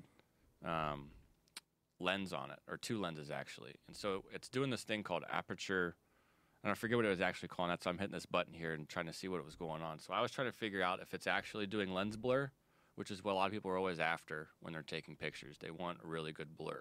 Mm. Makes your photo look good, which is what that portrait mode in the new iPhone is kind of all about. Right. So it keeps the foreground in focus and the background becomes blurry like right. a real camera. So I was just asking if it was actually doing it or if it was simulating it using software. And what did he say? I, I'm pretty sure he was telling me that it was simulating using software. That's why he was hitting that button. Mm. That's why I kept putting my hand in front of it to kind of like see what was going on. So the cool thing about the iPhone is it uses hardware doing that, right?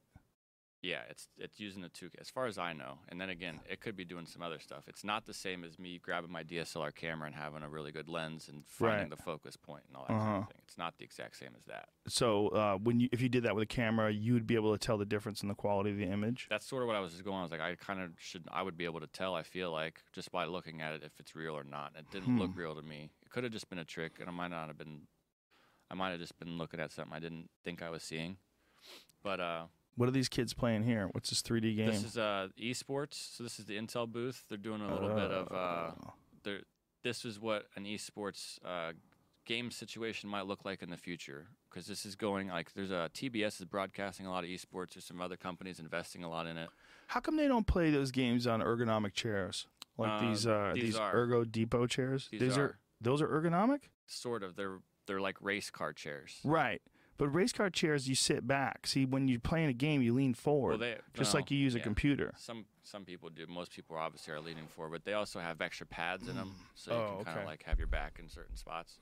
But what what's going on here is uh, on this screen above them, this is uh, their gameplay is being rendered above their head, so that you can be viewing this in three D space. So if you had a V R headset on too, you'll be viewing these situations all differently in the future. It's kind of just was like a concept. I'm pretty sure they were showing. Dude, these chairs we use are so good. I look at other, everybody sitting in other chairs. I'm like, you poor bitch.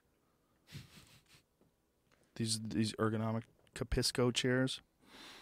Um, do those still have haptic feedback or sound that come out of them? That no, those chairs don't really or anything. They're still doing that window thing, huh? Where they have the window on the side of the computer where you look in. That one I was trying to show here has some e-ink display going on, which you can't. You can see it moving a little bit. Oh whoa! Oh, that's dope. So it just looks cool. Yeah, it just looks cool. Yeah, well, they've by having all these different companies making P Cs, they open themselves up uh, to so much weird innovation. This is one real cool thing, and again, this is one of those things I'm not sure if this is real or not. This is called the TinyMOS camera. What they're saying this camera does, it's made specifically for shooting outdoor astronomy photos. It's got Google, the Google Star Maps built into it, and the reason I don't, I'm not sure on this is because I've tried personally to take photos of stars and the moon and different things in the sky at night. It's a really hard to do, and like for for one, if you're trying to take a picture of what they have down here, which would be like the galaxy where you can see the different gases and whatnot, you have to leave your aperture open for a long time, a couple seconds, and let the light get in there. Opposite of that, if you're trying to take a picture of the moon and get detailed picture of the moon, you got to go really quick because there's so much light coming off of it. You have to get it's just a snap second. Right. You have to have a really good lens and whatnot. This camera is good for both, and it's about the same size as a point and shoot camera. And it says that they're allowing you to take all these, and I don't know exactly how because I couldn't take this outside myself and play with it. What did they say when you asked them to describe how it works? I I didn't ask. I heard this guy giving a description to somebody else. They didn't really give a great, this is all the data and this is how everything is, uh, this is how it actually works. They have some, uh, they have a software which says it's like a patent pending on some noise reduction huh. um, filters, which would be reducing noise on your photo and sort of post after the fact, which I don't know if that's, if it's tricking it or if it's just removing some of the data from your picture to make it look like a better picture. But it was being advertised on lots of different outlets as this is, maybe they actually got hands-on and I didn't, and they mm. got to see it, that it was proven. So. Well, it'd be really interesting if it was true. If you could just point a camera up and take a picture of the galaxy, that would be the shit. Um, but you would have to have no light pollution, correct? I mean, it's not, no way it would see through the light. You'd have to go somewhere. Right. Oh, There's, my God, what is this thing? So this is another, like, V R. This guy's flying around in this, in space. This is insane. You, we're looking at this guy leaning forward.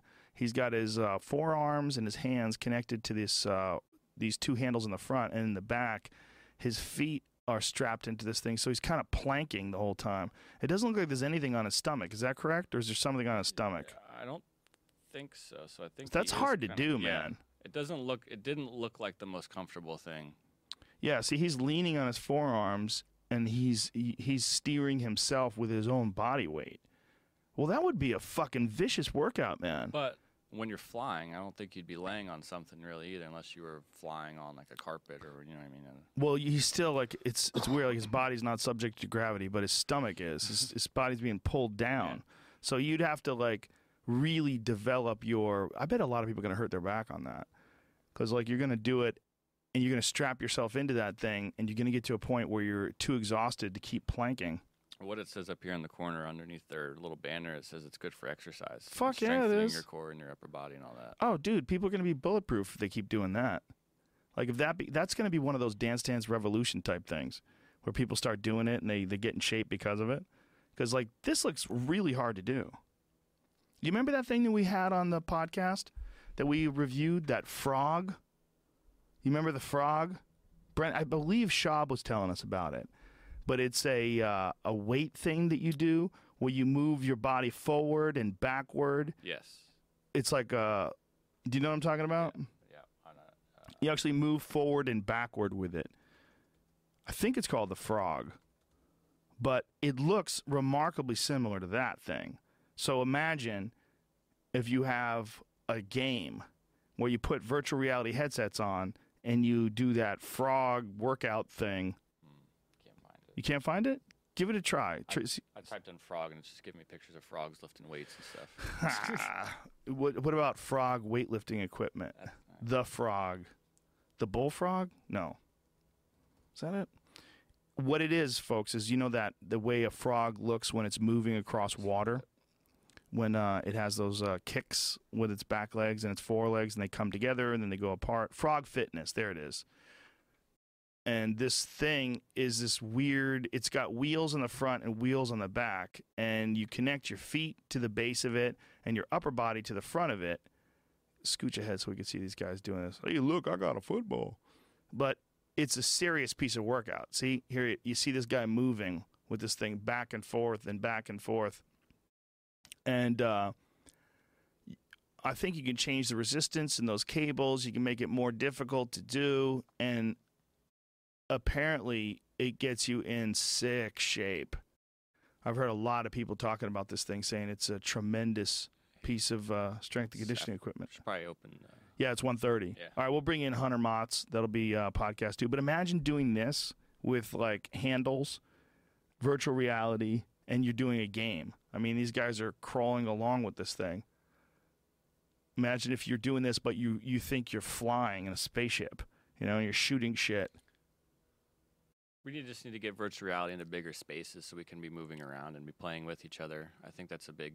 big gap we need still too to be fixed. Yeah, football fields. Yeah, virtual reality on football yeah. fields. We also don't want to be. We need to not buy, like if we both have on headsets. I don't want to bump into you. Yes, that's so big. We gotta figure that. Yeah. Next step too. Interesting stuff, young Jamie. Yeah. All right, we'll be right back with Hunter Motz. Yeah.